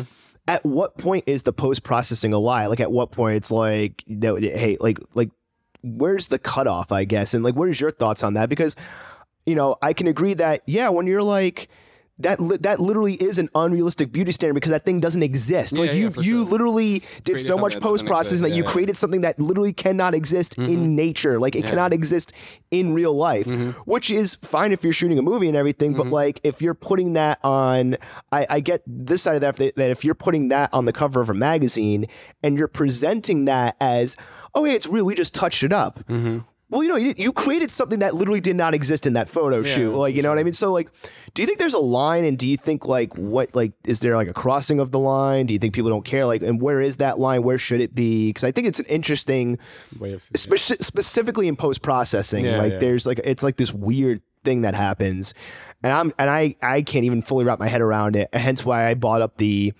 unrealistic beauty standards things. I think I think that's Yeah, like yeah. I think that's the example that most people can un- Yeah, can understand. Yeah, yeah, of course. of Um, but just what are your thoughts on that? Um, I do think there's a line, at least for me, but I just don't think society gives a fuck about my line. You know, so it's like it depends on when it comes to like that fashion stuff. Anytime I see anything, I just assume for the most part, but I have a different perspective. But you you've but you've also doing it and you're behind the Correct. scenes. Yeah, yeah. So it's like I have a different perspective. Um, with me, there's a line in the sense of like I don't like. I don't like overly photoshopping my images. Like there's certain street photographers that might overly Photoshop images, and there's like Well, they'll, they'll, they'll like take a building and they'll like multiply it and make it seem like that they're in like a cityscape and the cityscape doesn't even exist. Yeah. And you're like, So- so- that thing doesn't so- actually exist. Jesus. so, so it depends in the sense of like if I think that it's actually like it's apparent that it isn't real, but it's apparent that it isn't real, so you're just aiming for this style, whatever. Cool, that's like more power to you. There's a lot of people that overly like you know now nowadays you could fucking Photoshop a sky instantly into whatever you want, and it's like. Who am I to say no? Because I think all this stuff is, is inevitable. Because once once again, like the whole thing we spoke about earlier, that once Pandora's box is open, like that's it. Like so, the idea that we could even edit images instantly, somebody's gonna be like, oh, then I'm just gonna I'm gonna take it to this extent. So it's like and image editing back in the days pre-computer was like, you know, they did touch-ups, but it's not like what you can do now. So it's funny. So they did they did more touch ups than I understood. So I'll, I'll, like in a sense of like because like once I started like looking into like I'm obs- uh, like I'm obsessed with photo books. So like once I started like getting more into photo books and do and looking at all these like o- older legendary photographers, I was like, oh wow, they photoshopped back then way more than I expected. And like there's certain really big name photographers that I've seen Photoshop such a massive piece, like such a such a big piece out of this image that it did make me see it differently when I when I saw that it was Photoshopped this way. But at the end of the day, for them, how they're putting it out there, it really doesn't matter to them. You know because what it's I mean? also their artistic expression. It, It's it- it- artistic but it- it's just a weird thing. Like, so, do, yeah. So do you think it's more about how it's being presented then? Because it going back like- going back to that previous example of the unre- like putting out an unrealistic thing, like again, I guess then it, that goes into an even broader question: When does it become It's too much. like when does the artistic expression stop and the lie and like Oh, the, yeah, the yeah. lying begin? I guess like you I like know you what don't you want mean. to you don't want to crap on anybody's artistic expression, but at, at the same time, it's like that wasn't like, Yeah. real. Like you know, and it's tough because like I said, I think it's all different perspective, and it's some people might find some people if they might be fine with them being superly photoshopped. I'm not a big fan of that personally. I also don't do that type of photography all the time, but when I do, like if I do, like let's say I'm shooting a wedding or I'm doing portraits, like there's certain things that I remove from the person's face, like if it's like a pimple or something that's just like temporary on their face. Yeah, because like I get like you I know what get mean? fixing blemishes and things like, that, but like to when make it comes the to like, photo like I've work. Seen, I've seen people just the whole face, the body. I think that's it's like a completely different person. I think that's wild personally. Once again though, more power to them if they think that's thing. I don't think it's good for like society as a whole. Like realistically because you set these like unrealistic standards, especially when it comes, you know, when it comes to women. Like they set these unrealistic standards that they can, they can't possibly live like up to. like no like, it's and, and they and they do it with guys too. Like there's like you know like think of any Men's Health magazine Yeah, where course. it's like yeah that guy's ripped, but like they're literally adding in muscle definition that's not there, and I'm like course, that's that's So it's the like- literally. That's the literal definition of unrealistic yeah, because yeah. you, You injected get something that's yeah. not real. You can't get there. So it's and, it, and it's all, you know, that's that all comes down to like my perspective on things. Like I could, at one point in time, things like that would drive me crazy because it was something that I thought, oh, this is unfair, blah blah blah blah. But I don't have control over any of that. So it's like. If it sucks, I just know that if I don't want it, if I don't like it, I'm just not gonna do it myself. I can't control how other people do it. I, I do think, like I said, I do think it's too much a lot of times. I don't like things being overly processed. I don't, you know, I think some photographers do it too much, but that's just my personal taste. Um, but more power to them because I'm not at this very moment. That's not kind of like where I am, I am artistically, at least. Do you have any photos that you really love versus photos that sold really well versus photos that maybe they sold well, but you personally just don't like them anymore? Um, it's not that I don't like them anymore. Sometimes you just get tired of like the like. Okay. It's almost like fucking um Nirvana with how he got tired of "Smells Like Teen Spirit." Like, you just heard- he's like, "All right, I'm- I'm sick of it now." I'm sure he did not know that song was gonna be so massive. So it's like. I'm sure, and then every time they see him, like, oh, dude, you know, dude smells like Teen Spirit. That has to be exhausting. you're just like, "Oh, God." Especially if you're trying to be like an actual artist out here. So it's like, you know, I think about that, I had one image. The for one of the first times I did a market, um, I sold an image of of a sunflower with like the Superman in the back. I was not exp- that was like my billboard single for me like from my perspective like i felt like once like i started selling that i remember That, I that was like, the calling card. bro, like people just loved it. Like I remember it was it might have been like my I don't know second or third Providence Flea that I did at the time. I just remember I was like, oh cool, this this we sold a lot of this. Like I sold a lot of this photo today, and then and then I started getting people asking, oh, can I get this photo bigger? Can I get it in a canvas? Can I get a thing? And then I feel like by the end of the year, by the within like a year and a half, like there's no image that I sold more than that at all. Like it was, and it was like I remember when I used to do the sunflowers in downtown. Mm-hmm. So it was like a photo that's like kind of showing the sunflowers, and you see the Superman building in the back. Yep. At the time, I didn't. Once again, I didn't know how much people love sunflowers. I actually know the image you're talking about. Like Yeah, at least like the first one. So like I had so like it's funny. So I had two. So like after let's say like two years after that image, I felt like I've gotten a lot better as a photographer. And I was like, you know what? This this is I would like to give myself a challenge and see if I could recreate this image in a different way with my new with my new knowledge. And I went out there and to me I did I felt like I did an image that was way better. Like way better. And it was like to the point where I knew I was like, I'm not ever cocky about these things, but I know that when I post this, this is gonna get an astronomical amount of love. Like it ended up being my most like photo that year, by far the thing that I sold the most, the image that I sold the most last year, because it was like instead of just like one, it was instead of Superman building, it was like the whole city behind it. So it just looks kind of like a layer of like sunflowers and thing, and then people would be like, oh, is this Photoshop? Like, how can you get these sunflowers? Because a lot of people weren't familiar with like that section downtown. Right. So it was like you know, and I got tired of it in a sense of like I just used to see it all the time, but I've never I never like hated in a sense because I'm happy that I was even able to get something like that and I knew, you know, and I went out and tried too. When you go out and try to succeed, it kind of feels it feels good too. So I noticed on your LinkedIn that it says oh, wow. you're a freelance photographer October 2017 to now. Is there is there anything significant about October 2017 or is that just like, yeah, I'll put that sounds like a good date like Yo, I, I didn't know if there's like a special No. moment like so I just really wanted to get into I haven't that. looked at my LinkedIn in so long, but yeah, it's been such a long time. Um, only reason I say that is because that's when I created my my photography page. So to me, the moment that I created my photography page was the moment that I felt that I was like, okay, I'm going to fully do this in some shape or form because it felt more permanent for me in my head. So, Okay. So it was like I just had my personal page, and it was like. I was like, I want to do this, but I want to do something that's just like makes a statement. It's like, guys, this is what I'm going to try. And I never, at that moment in my life, I never really went out out of my way to tell anybody, hey, I'm gonna try this. So if I fail, you guys will see me fail. You know. So it was like, It's also being vulnerable too. Like, like, all right, you're, bro. you're, It was like, okay, you're, vulnerable. You're, you're, you're, you're passing that threshold. yeah, now. man, it was so. I mean, I felt. I remember the feeling of. it. I remember on. I remember.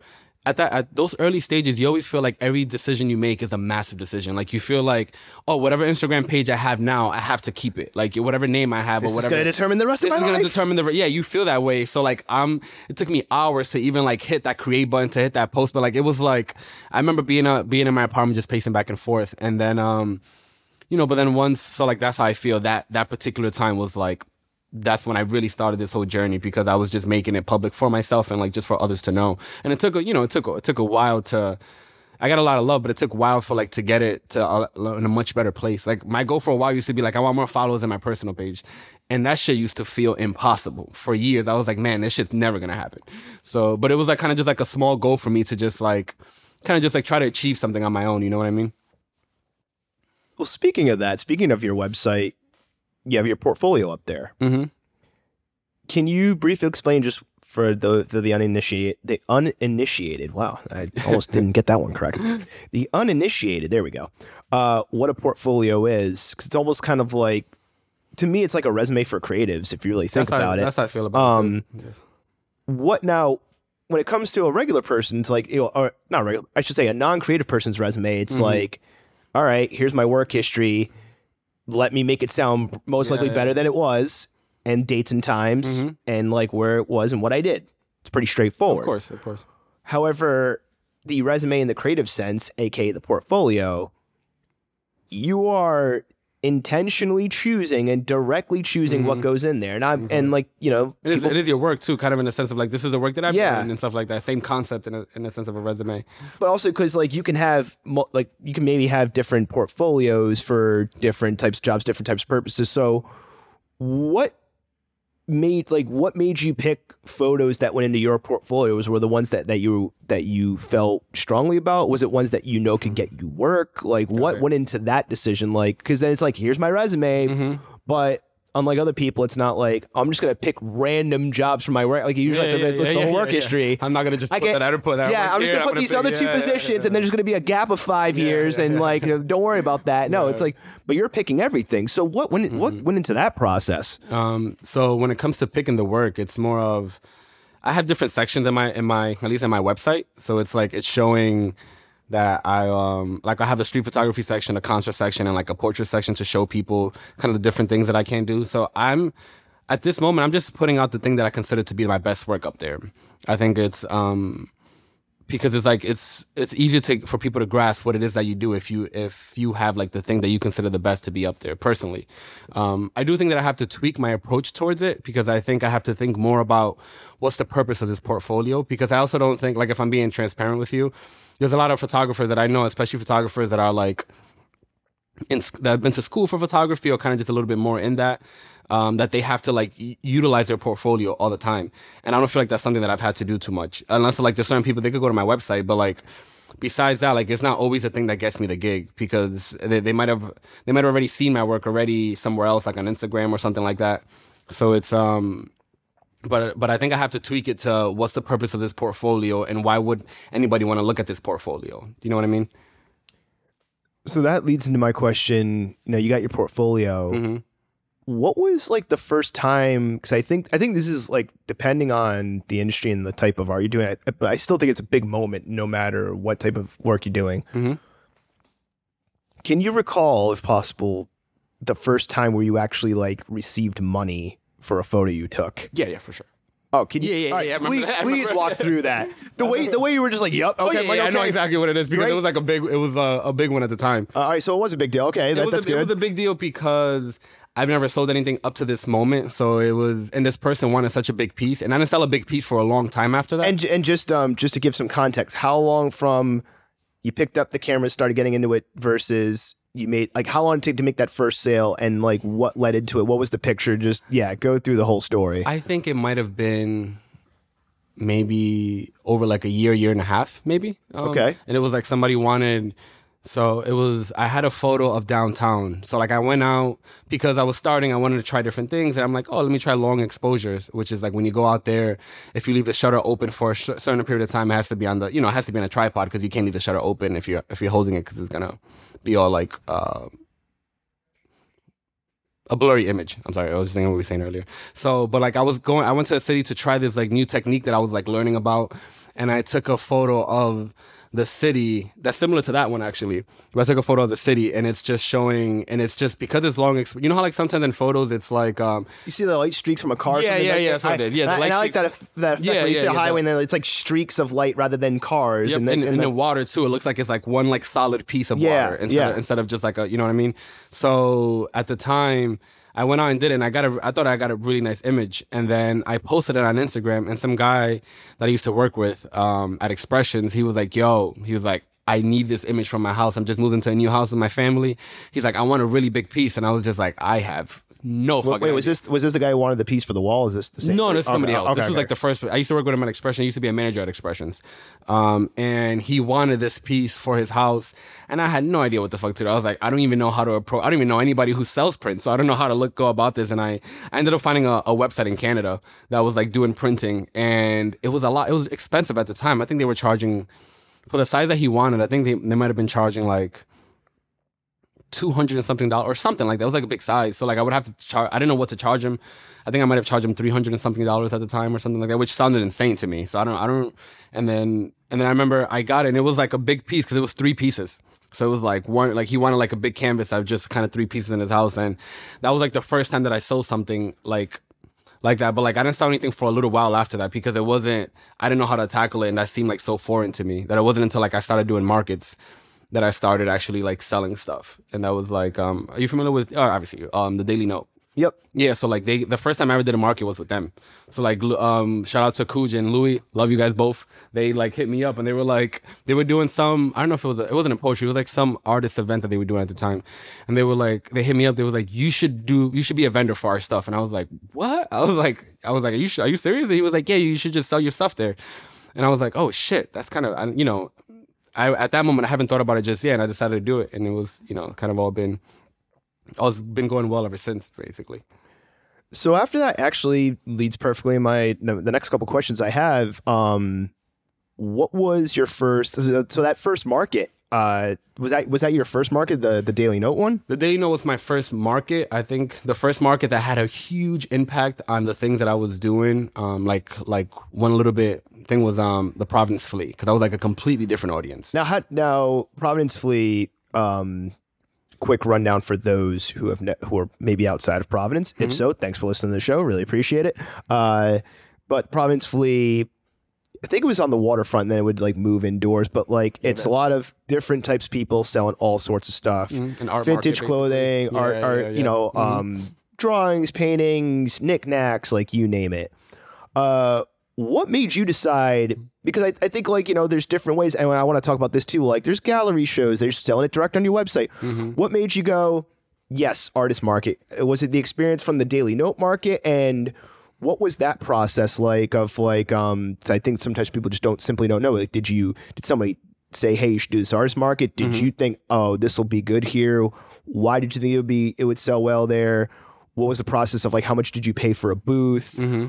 How did you figure out the photos you're going to choose? Right, and you can't just like show digital things. Like you have to like frame them up so people Yeah, can yeah, take them home. Yeah, like, did you frame them? Did you not frame them? Did you have different prices? Like, can you walk through all that Yeah, stuff? yeah. I had I had no idea what I was doing. Like, not that I know a lot, but it's just at the time I literally had no idea what I was doing. And the reason why I went with the Providence Flea is because I was a little familiar with them already. Um, I, I don't think I saw. they, they had a reputation. they had a reputation, and then I don't.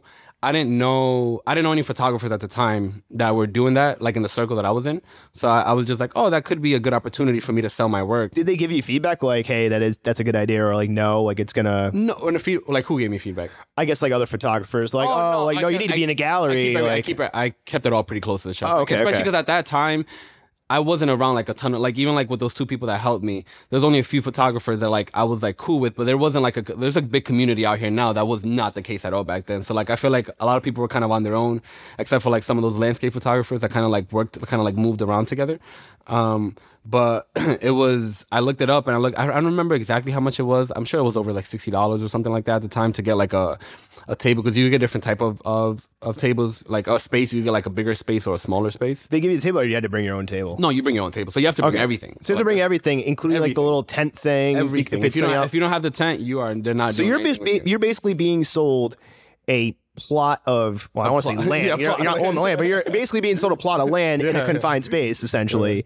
And then the more land you want, or the configuration, or I'm, I'm guessing even positioning probably plays, plays a factor in. in Yeah, I mean, but well. they also tell you, they also tell you the position, and so like they tell you, like you're gonna be in this area. You know, you, you Right, man. Could you pay more money to like have the else? same size plot, but be towards the front and instead of like the end? You know, because because like there's like a path you have to walk. Mm-hmm. So like, is it like you know what I mean? Is like is there like str- strategy where it's like, well, if you're in the front, you're gonna get more eyeballs, so you're gonna sell more. So I'm gonna, I'll pay more for that, or is it first? I'm just curious. Is it from, my, first come from what I can remember, it was first come first serve. But I'm Oh, okay, I'm gotcha. 100 percent sure that I'm not 100, percent but I'm very sure that there's people that have more pull than others. There's people that draw more people than others. They might be they might be smarter themselves, thinking like, oh, this brings us more, so we might put them like in this Like, area. yeah, like like you know, like, like we know this vintage clothing guy that's hot yeah, right yeah, now. yeah, Let's put them in the front, Correct, like yeah. So, like, it because all- and when I did it, it was at it was in the the downtown near the water, so Yeah. it was like right outside. So it was you know everybody tips, typically like walks through. I was like somewhere in the middle, but it was it was a big moment for me because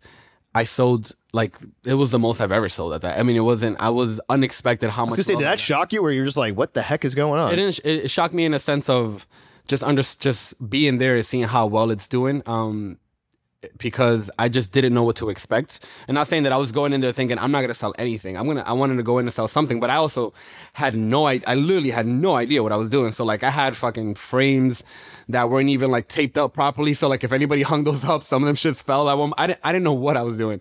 You know, I just I was learning as I go. Um Shout out to one, one of my closest friends, Jennifer. Uh, Jennifer, Jen. Um, she um, so she used to work for she used to work for a company, Moo, and she got me. Oh, I'm familiar with Moo. Yeah, yeah. Uh, so Moo does, local printing service. Yeah, local printing service. Yeah. Shout out. You know what? I, I, I'm gonna speak this into ex- existence. I want to get like somebody from the higher ups of Moo, like because there's like not a lot of like I want to say Moo's a medium sized business, but they're not like a CVS. Like CVS Yeah, is yeah. a giant Oh, no, corporation course, that's based in Rhode Island, like Hasbro's giant corporation. their their their quality, their stuff is so good. But good. there's not like big companies that aren't giant corporations that you hear about. So Moo, Mm-hmm. if uh, if you hear this, I wanna I wanna I wanna interview somebody, from, from your business. Yeah, somebody high up. yeah, absolutely. Like you know, I'll I'll take I'll take the entry level person too. I, I have them all on. It'll be door, interesting. that matters. Yeah, exactly. But uh, but my friend at the time worked there, and then she got me. I was gonna print out some. I was asking her for help because I was like, "You work for this printing company," and then she was like, "Oh, let me get it for you. Like, let me give me a few days, whatever." And then she, I sent her the photos that I wanted to get printed, and she did me, she did me the favor for free. So like, she did it all for me. So basically, I didn't have to spend money on those first images because she gave me, she gifted them to me.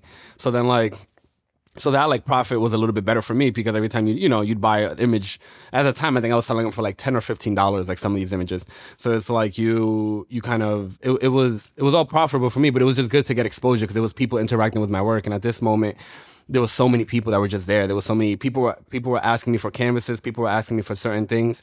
And I was like oh shit this is kind of this this couldn't have gone any better like at that time. So it's um it's definitely something that I recommend for photographers if they're ever looking to just you know sell their work. I think it's good to put yourself out there as uncomfortable as it can be because those first days when you're there and people are looking at your work and they're like you could tell like they're not impressed and they just walk away. Like you just feel like this thing in your stomach, but Like it doesn't soul crushing. But it doesn't matter. Like it doesn't. You know what I mean? Like it doesn't matter because people are the people aren't supposed to like your work. Like it's not. You know what I mean? Like you want them to like your work, but the idea of feeling entitled. If I ever feel entitled, then I'm wrong. I'm not entitled to anything. I'm not entitled to, for anybody to connect with this or anything like that. I had somebody fucking spaz out on me one time because I had a state house photo. This lady fucking, she's like, I can't believe you're doing a state house photo. You know how corrupt this government is? And I was like, no, I don't really care right now. Well, maybe well maybe you buy it and you was throw like, something you- on it and you, and you it's a piece about corruption now. you- like it's kind of subjective. Here's like, the thing: if you don't like it, I don't like. It's like I'm sure. Like I could, I know what she means in the sense of like, yeah, it's government. This and that. Cool. But like, why is she mad it- at you? but It's like it- getting mad at like the like the air ticket person when But the airline fucked up. but It's like, what are you gonna like? What But do the you? is, to me, like it doesn't like. In my head, I'm just like, I just don't care because because I don't care. Like I don't, I don't care what you think. I don't know who you are. And the idea for you to like you, she just saw my photo from afar because it was a really big image. So she, and we haven't even been open. Like we're about to open, and she just got a chance to get in early. And she's like, "Oh, I can't believe you have a stay house photo. This is now." that." I was like, "It's a stay house photo. It's not that hard to comprehend that people would want a photo from from like such a big build, such an important building in in Rhode Island. So it's like you don't have to agree with it, but I'm sure you as an adult you could comprehend why this might sell. And it's like, but she's just going off and. I don't really give a fuck. Like I don't really care. Like keep it moving, lady. So it's like, I feel like you just unintentionally. I think that's gonna be like the title and the theme of the episode is is when not caring anymore gets you to actually motivates you to do the work. oh yeah, hundred percent. You have to not care. It's an interesting paradox though, Yeah, because yeah, there's yeah. other people who make fun of people for like putting in effort, mm-hmm. but then when you stop caring is when you actually put in more effort. More effort, yeah. And it, and it's all once again, it's all perspective. It's all how you view it. You know, if I'm constantly giving attention to the people who give me, so if I'm constantly giving attention to the things that I don't like, my life would be very different right now. Like I've been in moments in my life where I'm just like, I hate this, I hate this, and I'm focusing on everything that I don't like. Oh, I don't like the way he did this. I don't like the way he did that. I don't go like none of that shit. It's like. It doesn't matter. I have to focus on the things that I like to let them like inspire me in some shape or form and kind of just like create from there basically. Caring less and working more with Rafael Medina. That's gonna be, the, Yeah, that's gonna, be, yeah, that's gonna be the title of the episode. That's a man. That's a um, uh, that's a good lesson to learn. That's, that's a good, that's a good title right lesson to there. That's, that's gonna be a title and the interlude. Absolutely. Everybody's just gonna hear this coming a mile away now. we're, what it is, man. We're just we're just fine. We're just manifesting Just- titles at this you, point. You gotta just not care, man. Just certain things. You learn if you have, man. I learned from my my cat doesn't give. a This is a stupid, but I'm like obsessed with like I love cats in the sense of like I love that they don't give a fuck about anything. They just do what they want. And I used to hate them with a passion when I was younger. I hated cats. But like once I got a chance to have one and then I learned and I was like, wow, he just does whatever the fuck he wants. Like he just doesn't give a shit. Like and it's that's the whole thing with me that I find inspiration anywhere. Like I allow myself to be inspired by anything that truly inspires me. So it's just like you gotta kind of take it for what it is, you know? So this is why, no offense to anybody who owns cats, but this is why I the only cats I've ever liked were ones that acted like dogs. Just so I'd be like, well, at least the, the cat's not pissed off all the time. They just they just seem angry. It's Yeah, like I- I com- it's like cat. What are you angry about? Like you, I you need nothing hate- in life. Because I couldn't stand them for a good period of my life when I was younger. I completely understand when someone's like, I don't like them, and I'm like, I understand. Like, I there's no way that you could have convinced me before. For me, it's not even a liking. It's just You know? like the cat just seems angry. Like what the hell's the cat angry at? they just don't care. They, I mean, there is. If there's one creature that they do not care, they don't care what you think, they don't care what you do, they don't care if you try to get their attention. And if I'm gonna do this shit, they- they're like, I'm just gonna do it. I don't care what you think. So it's like I I love the beauty behind that. Obviously, we're humans and we can't fully like just walk around and be like, I don't give a fuck about anybody. You know what I mean? But there's there's like something really nice about that that I think is important as an artist to to kind of learn from.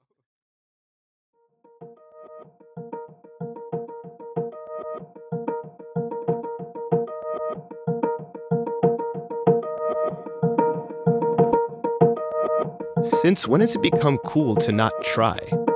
This was a quote by ASAP Rocky in response to trolls, and that's because knocking others for trying and glorifying not caring about anything is something that trolls, well, usually do. So it makes sense that not caring is seen as a negative. But here's another quote to think about Perfection is the enemy of great. Because when you care too much to the point of being a perfectionist, nothing ever seems to get done, or worse, nothing's ever started. So when you think about it, not caring under the right conditions can be a positive, especially when taking that risky first step. And there's no better proof of this than Rafael's career. It was only when he stopped caring about his work being liked that he stopped overanalyzing on YouTube and actually picked up his camera and started shooting. It was only when he stopped about his work being perfect that he was able to learn and grow in his craft. I know I've said this before do your research, do your homework, and that's still true. Just make sure you don't do so much research and homework that it leads to analysis paralysis, because if that's the case, what's the point? So, learn to not care. Under the right circumstances, of course, because doing so will help you take that first step and the many other steps along the way.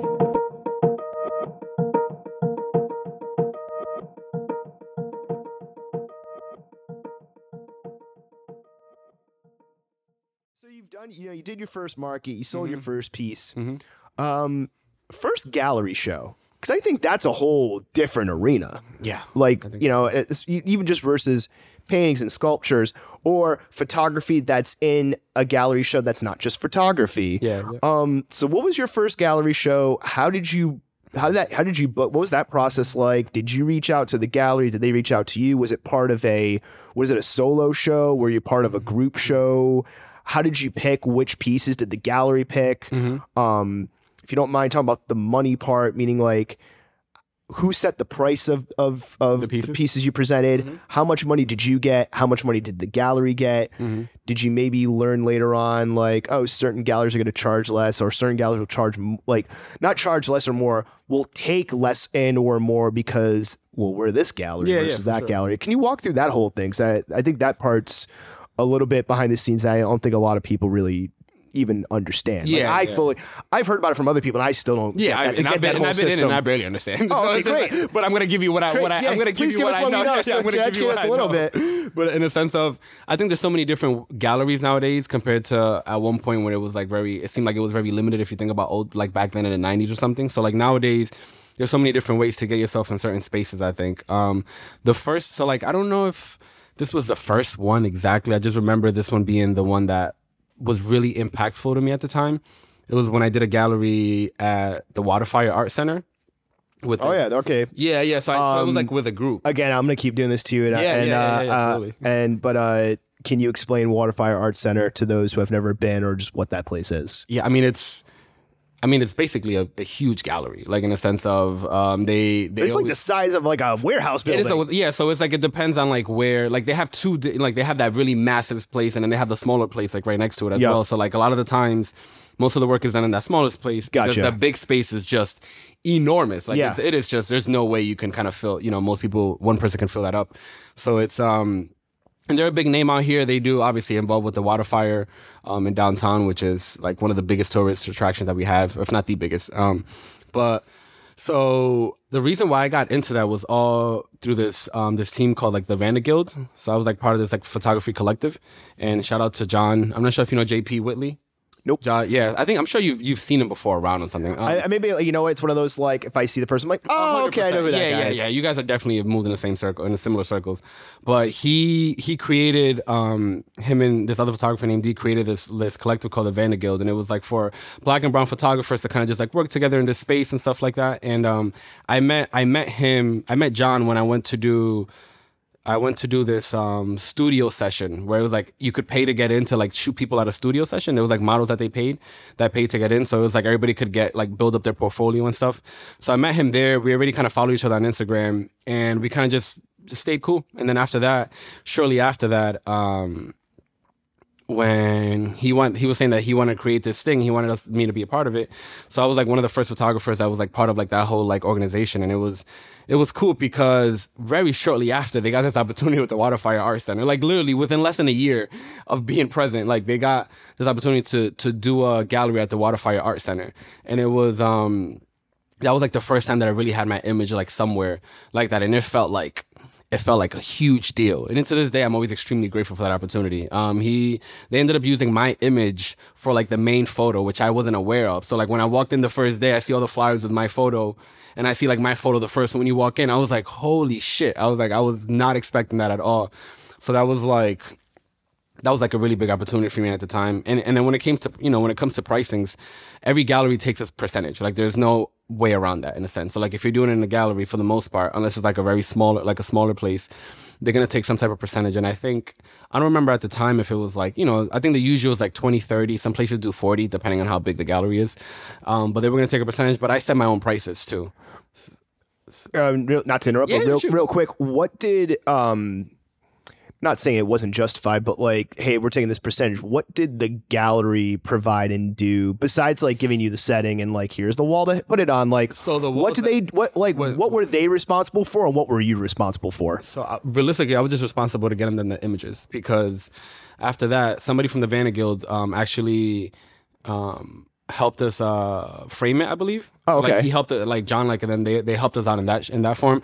And then once we give them the images, like they do all the hanging. They do like they took You mean the images in the frames? in they- the frame, correct? Yep. Yeah. So like they do everything. Like they, at least in a sense of like they hung everything up. They're the ones who kind of just decide on how things are gonna go because they were working directly with John at the time. But they didn't decide like, oh, the images need to be this format or this size or anything like that. Like they're just like, Um, hey, here's your space. That's in, it. in a sense of like um they're telling us like unless i'm mistaken this was a few years ago but it's kind of like oh the images can't be bigger than this like they'll tell you it can't be bigger than a b or c you know they don't want your images to be massive because they're trying to fit in They're trying to fit in other like people's work and things like that. you have yeah. like a certain amount of space you know Yep. but it was like um so that's why so in that aspect they was able to control that but besides that they put everything out they promote everything too so like i really don't have to do obviously i was promoting it but like they're the ones who are in charge of promoting everything and you were setting the prices, not them. i set the prices yeah not Is that the norm or or at least from what I've what I've experienced. Oh, okay, I've okay. also seen sometimes where people might be like, I've been in a gallery where people be like, oh, they just don't want anything higher than six hundred dollars or nothing higher than four hundred like depending on what it is. So at that moment, you could determine. depends on the show if they wanted to make it more Correct. affordable. Yeah, yeah. It depends on that. Like, obviously, if it's like uh, in at that moment, you could determine if it's worth it for you or not. You know, because you you as an artist, you have full control over the decisions that you make. So it's like, if you don't think that's worth it for you, then that's cool. Because if like if you wanted to charge more because they were gonna take a bigger piece or whatever it is, how you like, kind of like how you see it. But once again, me being new at the time. None of that stuff mattered to me because I just I wanted it was a good opportunity. And it was cool to have like such a to be able to be creative like publicly and then just get so many people in there. Like i was at the uh i remember my set being like all inspired by like um kendrick lamar's damn album like kind of just like the different like emotions that he has throughout the album. So it's like i believe i remember naming all my images like from different songs from that album because the songs are just kind of like one word for the most part on that project. And um so and a lot of times, I think that was like shortly after all the protests and stuff that happened. So a lot of the a lot of the themes that they wanted was kind of a little bit geared more towards that, like some of like the protests that that was because that was on. what was going on at the time. that was going that was like kind of like the, the yeah that was the thing that was going on at the time. So it was um so it worked out. I, I just happened to get an image that they liked enough to use as a main image like this. Uh, there was like this kid had a mask. He had kind of like his fist up, and like there was like an uh, an American flag behind him, and it was like literally. Like I just got lucky. Once again, you just if you're if you're observant, I just like saw him and I was like, oh shit, uh, you mind if I get a photo? Because I saw the American flag behind him, and then I took two images and that was. And I didn't, you know, I liked the image a lot, but I didn't think much of it. And then when once they blew it up and once they put in all their flyers, it was just really cool to see that. I I, I was able to find the kid online and send him the and send him the information in case he wanted to go and see himself in this like gallery and stuff. So it was um it was a really good experience, man. It was I've worked with them a bunch of times with the Waterfire Art Center, but that was my that was my first time working with them at that time. I was going to ask another question about access, but I think because we touched upon the subject, it's too poignant not to ask right now. Um, and I'll preface this question uh, with an example. Um, and it's not the most perfect example because I don't know every little detail of it, but it's something just come. So if anybody knows this example better than I do, feel free to correct me on it. I am saying this just to kind of preface the question. So I think it was for years like there was an issue with Kodak film and how it represented um, basically people who weren't white Mm-hmm. because and the problem was and this is like you can fast forward to now with like AI image models being trained like having a bias bec- and the model has a bias because the person training it had a bias Yeah, yeah, of course, of course. intentional or not. humans. It just Yeah, it yeah, just humans. seeped It's- in. it's inevitable. So the people at Kodak, there was bias because most of them were white. So if they took a shot of a white person, it would show up fine. But then taking a shot of a of a black person, like Mm-hmm. the post process, it was just off, like uh, really off. Um, and you know that I can that had an impact on how. I, I want to say globally because I'm just thinking more in the American sense, but Yeah, I'll, also I'll just I'll let it probably did have an impact globally, obviously, but I'll just limit it to this for the example of this question. Mm-hmm. Probably had an impact on how African Americans, black and brown people, people of color viewed photography and, Mm-hmm. and viewed, you know, how they were being shot and how, you know, they were most likely being misrepresented, intentional or unintentional, because the bias in the processing. Reason why I give that example, Mhm. you brought up that, hey, the gallery at the time, things were happening in the world, they wanted stuff geared towards that. Even though I, th- I think that was more of the Vanda Guild's decision. Okay. That creative, at Okay. least like that decision. From my, from what I could remember, I think like they decided on a theme together, and then they were like, "Oh, we have all of these photographers have these type of works, so we might be able to create something out of this image." Because it wasn't all just like that in a sense. Right, A lot of it was portraits Yep. and stuff like that. And the re- but the reason why that stuck out is is Mm-hmm. the reason why I'm I'm mentioning these things is how do you think over the years, but how do you think like different groups view photography? Like, you know what I mean? Like, like their thoughts and like the way that they they view photography. Mm-hmm. Do you think that that changes? It has to, I guess, from like different cultures and just how they view and how they view its significance in that culture. Um, I guess another example, to kind of like maybe flesh this question out a little bit more, is um, you know, I've been DJing for a while, and it was Sabrina who explained to me. Shout out to Sabrina. Sabrina, legend. Um, hey, like, understand that for certain people in certain cultures, the dance floor is a very sacred space to them. Yeah, So, and I and I and I just never thought about it that way. before. I was like, holy crap, she's right. I just Mm-hmm. it just never like I've been here for years. Like it was sacred. Like it was sacred to me in the sense of like this is something I love to do. You but I never thought about it that way. I'm like, oh yeah, there's a lot of like. Now that I'm thinking about it, yeah, like that makes a lot of sense. Like there's a lot of like cultural significance and history that goes into that. That Mm-hmm. like the way a person from another culture even just approaches a party or a dance floor means something totally different than like me as a like yeah, white guy yeah. what I grew but, up in. But it all depends how you. It depends on how you're raised, the stuff around you, the things that you're accustomed to. Right. You know what I mean? Like, yeah, like a mixture so of all the reason why I'm asking that question is like how how like have you noticed that like one culture or one group of people or like one ethnicity or like one part of the world views photography one way and then it's like viewed completely differently in another way with like another culture, another Mm-hmm. per, like you know another part of the world or another, another group of people, another ethnic another ethnicity. Um, I'm not sure exactly. I I think that I, I have noticed that sometimes like with like let's say like poor areas, like photography might be more of a documentation thing for certain things because it's kind of like documenting what's going on in your area, depending on depending on who you know what you're accustomed to when when you see in photos and things like that. Um, I think from my personal experience, like in my family, like photos were always just like more of a family, like kind of just taking photos of family and documenting everything that was going on. So it's like So the view is pure documentation, it, not it not more documentation, expression. but it's like capturing, you know, capturing these moments, these family moments that are that I look back now and just I absolutely love looking back at those photos. Like it's just when it comes to anything, I feel like in the in the end of it all, your family and friend photos are always going to be far more valuable to you than anything else will be. So it's like that's how I've always seen it in my community, like in the Hispanic community. Um, nowadays too, I feel like with the internet, it's just such a big melting pot. I'm sure there is different things that people view it a certain, you know, a certain way. Um, but I think like I think about the people that I that I go out and shoot with today. Like it's like you know we're all minorities for the most part, except for like two people or stuff or three. So it's like I think it from my experience, that's just kind of the way that I viewed it. I don't know exactly how it would be from like somebody else's perspective. Um, especially if you don't, you know, I think about. Are you familiar with Gordon Parks?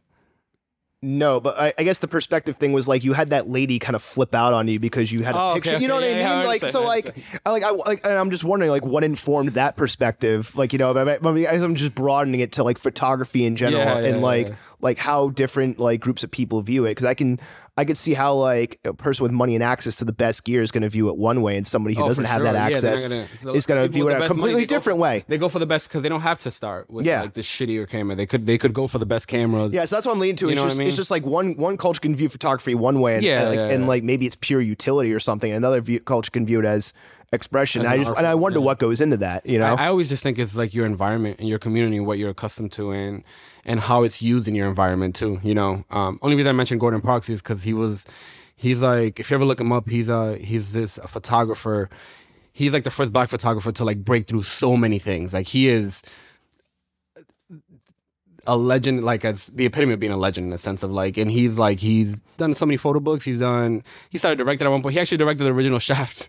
so he's like the Oh, okay. yeah yeah like so like but Damn. he he's known for his photography, his documentation stuff, his stuff in the fucking I don't know what era was that. That was the seventies or the eighties, but like he was able to document places like in Chicago and New York, these really gritty places that a lot of these other way photographers didn't really know how to get in there and kind of just like maneuver properly. So like he was in there with like and even if they c- could get in there, they may not. They trust. may. They, They they, might not may not. that They may not even. But they may not even represent the subject course, 'cause in they're a way that's different. truthful. Of course, because they and maybe not intentionally, but just because they don't see that era, uh, diff, like the way that somebody who's grown up in an area see that, course. sees it that way. I completely agree. So it's like it's all, you know, he had a different mentality because he was poor. He was homeless for a long time. He's been through. I just read his book like about a year and a half ago, and he's been through like some shit. So it's like he had a different perspective where he was a lot more kinder to these people, like behind, you know, that were in front of his lens. Like he's not just like, oh, look at this gang member. He's a fucking horrible person. He's showing the whole scope of like the gang member with like either the fightings, the cops, all these things, like how bad their environment is.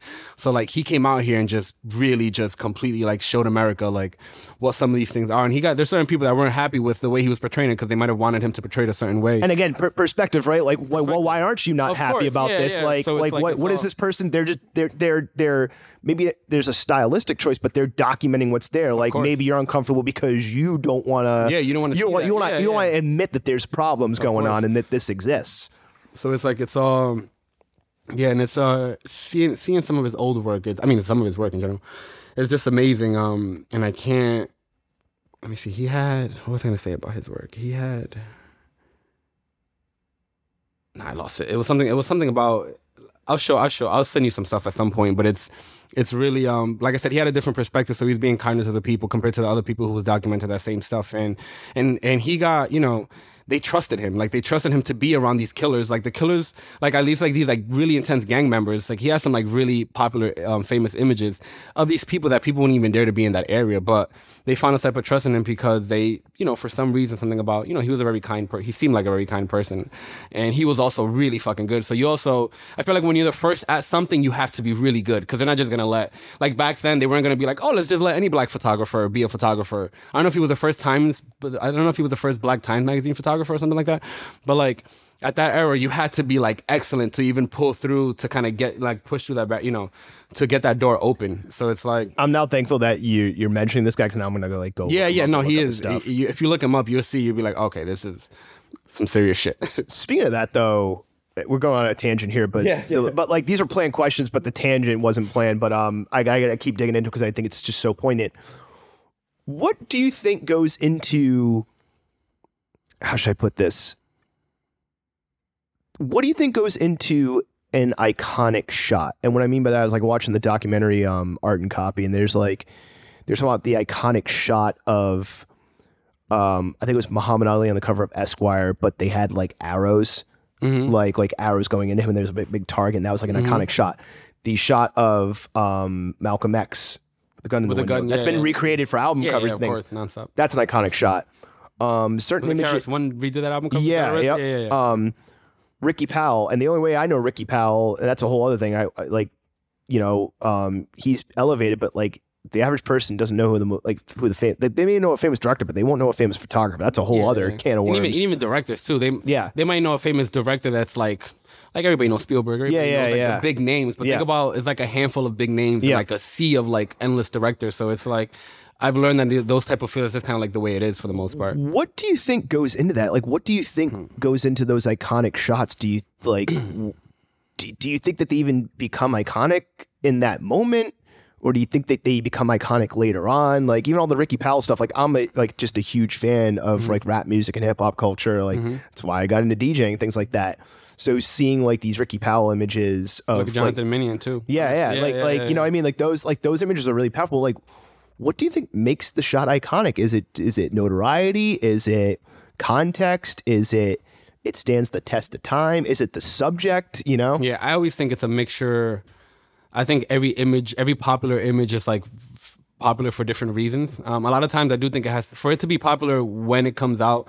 I do think it has to speak to like I don't want to say the culture, but it has to speak to like life, like the way things are at that moment. You know, why something might be more important, why might why, why it might hit, because like everything is timing. Like if you re- if I release a certain image at the wrong time, like it just might not hit. But if you came out the right time, like that, that should just might that should just might take off. You know, depending on what it is that you're doing. So, I think a lot of it is timing. I, obviously, I do think the image has to be good, but even at that, that's like you know debatable because not all images have to be really great to be iconic. Some images, sometimes some images because you were the only one who was able to document it. That's sometimes that's good enough for certain things. Like, if, have you ever looked at, um, you watched Dunkirk by um, Nolan? Yep. Yeah. So like, the the images from that um, from D Day, um, the the those images are wild if you ever look into them because those images. They got fucked up with a like I think when they were getting uh, shipped back, they got messed up in the water. So every every photographer that was on that island, like all their images got messed up, except for this one photographer's images that his was able to cross the line to the, A- the API, whatever it is, and they was able to develop them, and they were like blurry, they were like shadow, like all the the black was like really harsh, but it was because it was such a horrible experience and it was so gritty and it was so thing, like it felt like to people, it felt like this is the reality of how it felt out there, and those are those are the only images that we have from that era, from that particular time. So because I was able to make it its way back to us, you know what I mean? So it's like I think sometimes it could just be the timing. It could be if you're in the right place at the right time. You could be you could be documenting the right person, you know, the right moment. Sometimes it's it's like you just have to keep working, you know? Uh quick question: Your opinion on photos where people pose versus the subject matter doesn't know that they're having a photo being taken of them. Do you think there's advantages or disadvantages to either one? Yeah, yeah, huge. Like Uh, personally, I don't like posing for a photo. I feel like it just doesn't Mm-hmm. feel natural. I feel like it's just like like we're creating we're creating something that's not there to me. trust me, I'm extremely uncomfortable in front of the camera, so I completely understand where you're coming from. but but also behind the lens standpoint, I wonder if there's like oh no because like the more you can control, then the then like you know the, the better the shot may be. So your your opinion from a behind the camera perspective, post photos- photos versus you know taking a shot and that person doesn't even know you're taking the shot. I think it depends what you're going for. So like when it comes to street photography, most of most of my images are candid. So it's like I'm going I want to capture the moment as it's happening and like I don't want to disrupt the moment either.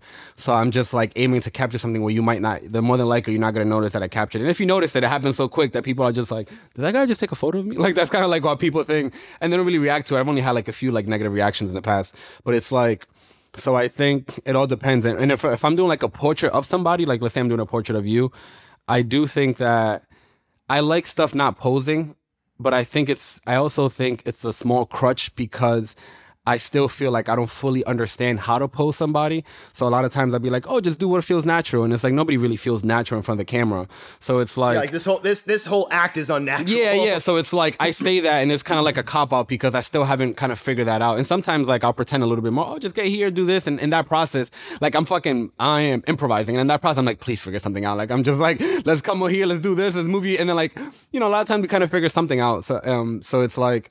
I think it depends what you're aiming for. For my street photography, though, most of it it's un, you know unposed because I'm just capturing the moments as they're happening. Unless I'm doing street portraits, which is a big thing for me right now, where I'm just like, I'll go out in the streets and I'm just like, hey, would you mind if I take a photo of you? This, this, and that. And that to me, there's like something really special that I haven't I've tapped into this year more than I've ever have. But I know there's something much deeper and much much more special that I'm gonna keep going because I feel like there's something at the end of that road or in that road. I'm not sure. I don't think there's ever an ending point, but Um, actually, I was gonna ask this later, but I'll ask it now. What are some of the legalities around street photography that I that like? Because I've heard so many stories now about like you know, people taking a picture and then the person being like, "I didn't want my picture taken. Yeah, I'm yeah. suing you." Things like that. Like, like especially we're we're we're in a day and age where anybody can be turned into like a meme Mm-hmm, and and possibly have their life ruined depending on how that meme goes. And they didn't ask for that. Like Yeah, they didn't course. they're just like mind know or people like trying to shoot viral stuff and like people don't want to be involved. Mm-hmm. What are some of the legalities around street photography? Um, you know, whether a person is posing or not posing. Like, what are some of the legalities? Uh, that people may not know about, just like just from a you know CYA cover your ass, please don't sue me stand. Yeah, yeah, I understand. Um, from a, um, when it comes to street photography, if you're in a public space, legally I could take a photo of you. Like it's that simple. So it's like I don't have to explain anything to you. I could just say if you're out there in the park, right? If you're like walking down the street and I go up to you and take a photo, granted it's not gonna be the best interaction, but Can you legally make money off that photo?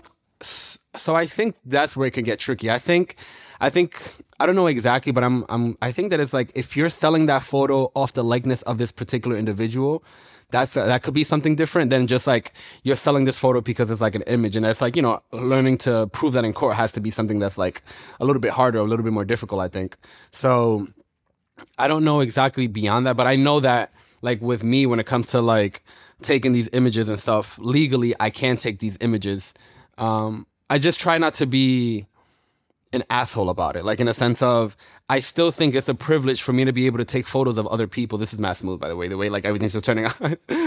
um, I I still think that there's um, I still think that there's uh, I try not to be an asshole, and if somebody's really offended or something, I don't mind like I don't mind deleting the photo, like for the most part. Like I don't, I've never had an, I never had a situation where I was like, man, this photo's so good, I have to do it. Like you know what I mean? Gotcha. So it's like I had a situation one time where I like, I shot a couple, and I don't typically shoot couples, and I was like, man, I really like this photo.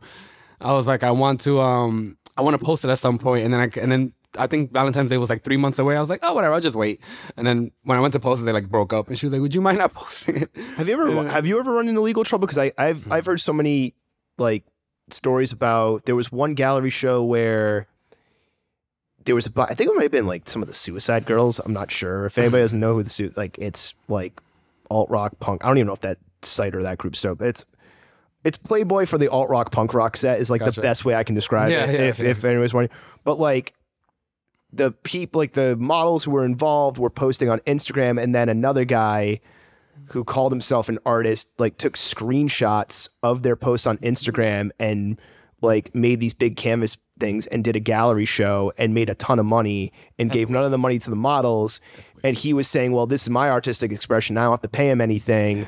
And so that was like a whole weird legal battle like because it got into a weird like it seemed very cut and dry to the public, but then like when you when they were actually diving into like the legal framework of it, like it got really weird. And then, um, you know, I know some photographers get people to like sign releases, so they Yeah, so that's one thing. so they don't think. I- And then, I've- like- I've been told by big photographers, you should consider getting a signed release if you're ever gonna post somebody's like portrait in a book or something.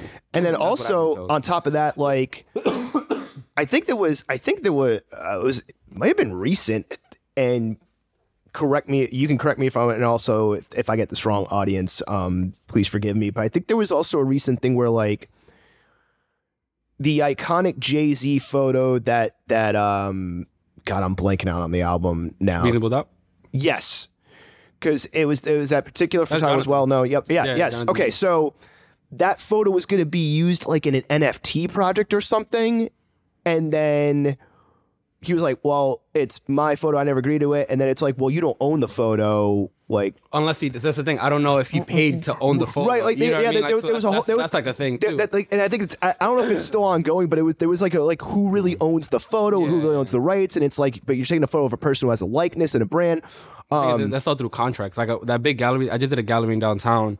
That's definitely the biggest gallery I've done, and that's like Yeah, can you in the- in detail the that a little bit? I, contract, I think there's like weird legal gray areas with photography that people like that. It's just like, I- oh, I- that, that's wow, that's really I always interesting. think it, I always think it depends on what the contract is. So like, Okay. like, like in the contract that I like when I did it, I have this um, gallery at 100 Westminster in downtown, and it was very specific. Like they were like, uh, because I was working with the Avenue concept, and they're just like, you're going to still own the rights to these photos. They don't want the rights to any of these images.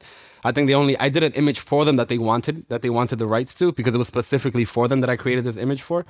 But besides that, it's like I think if you guys have it worked out throughout the contract, and I'm assuming at a time when fucking Reasonable Doubt came out, there was no, there was no contract. Them dudes are just going up to this place, take photos, and keep it moving. So it's like it has to be kind of like a. a it's more- like, oh, I got paid, but then, but it's like area, you know, it's like, well, but I, but now here, now here's a question. You said back then, right?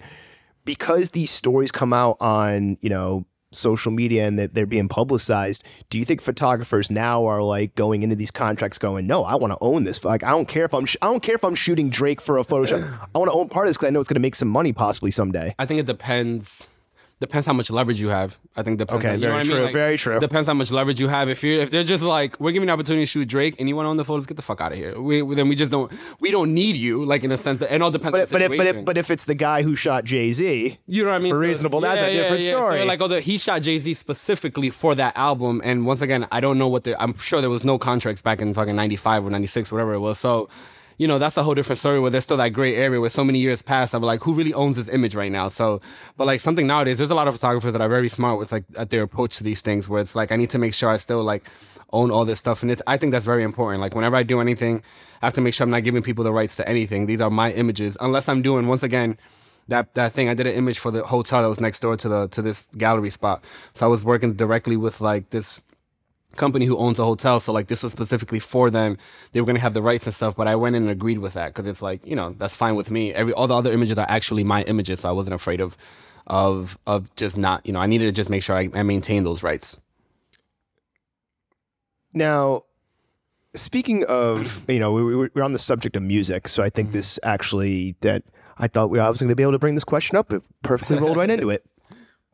You know, we're talking about these iconic images mm-hmm. from album covers and things like that. Who owns the rights? Um, you love music, obviously. We were talking about that earlier, and you know, you were um, you wanted to do concert photography because of that love for music. However, I am pretty sure because you're getting like close enough to the artist to take a good shot of them.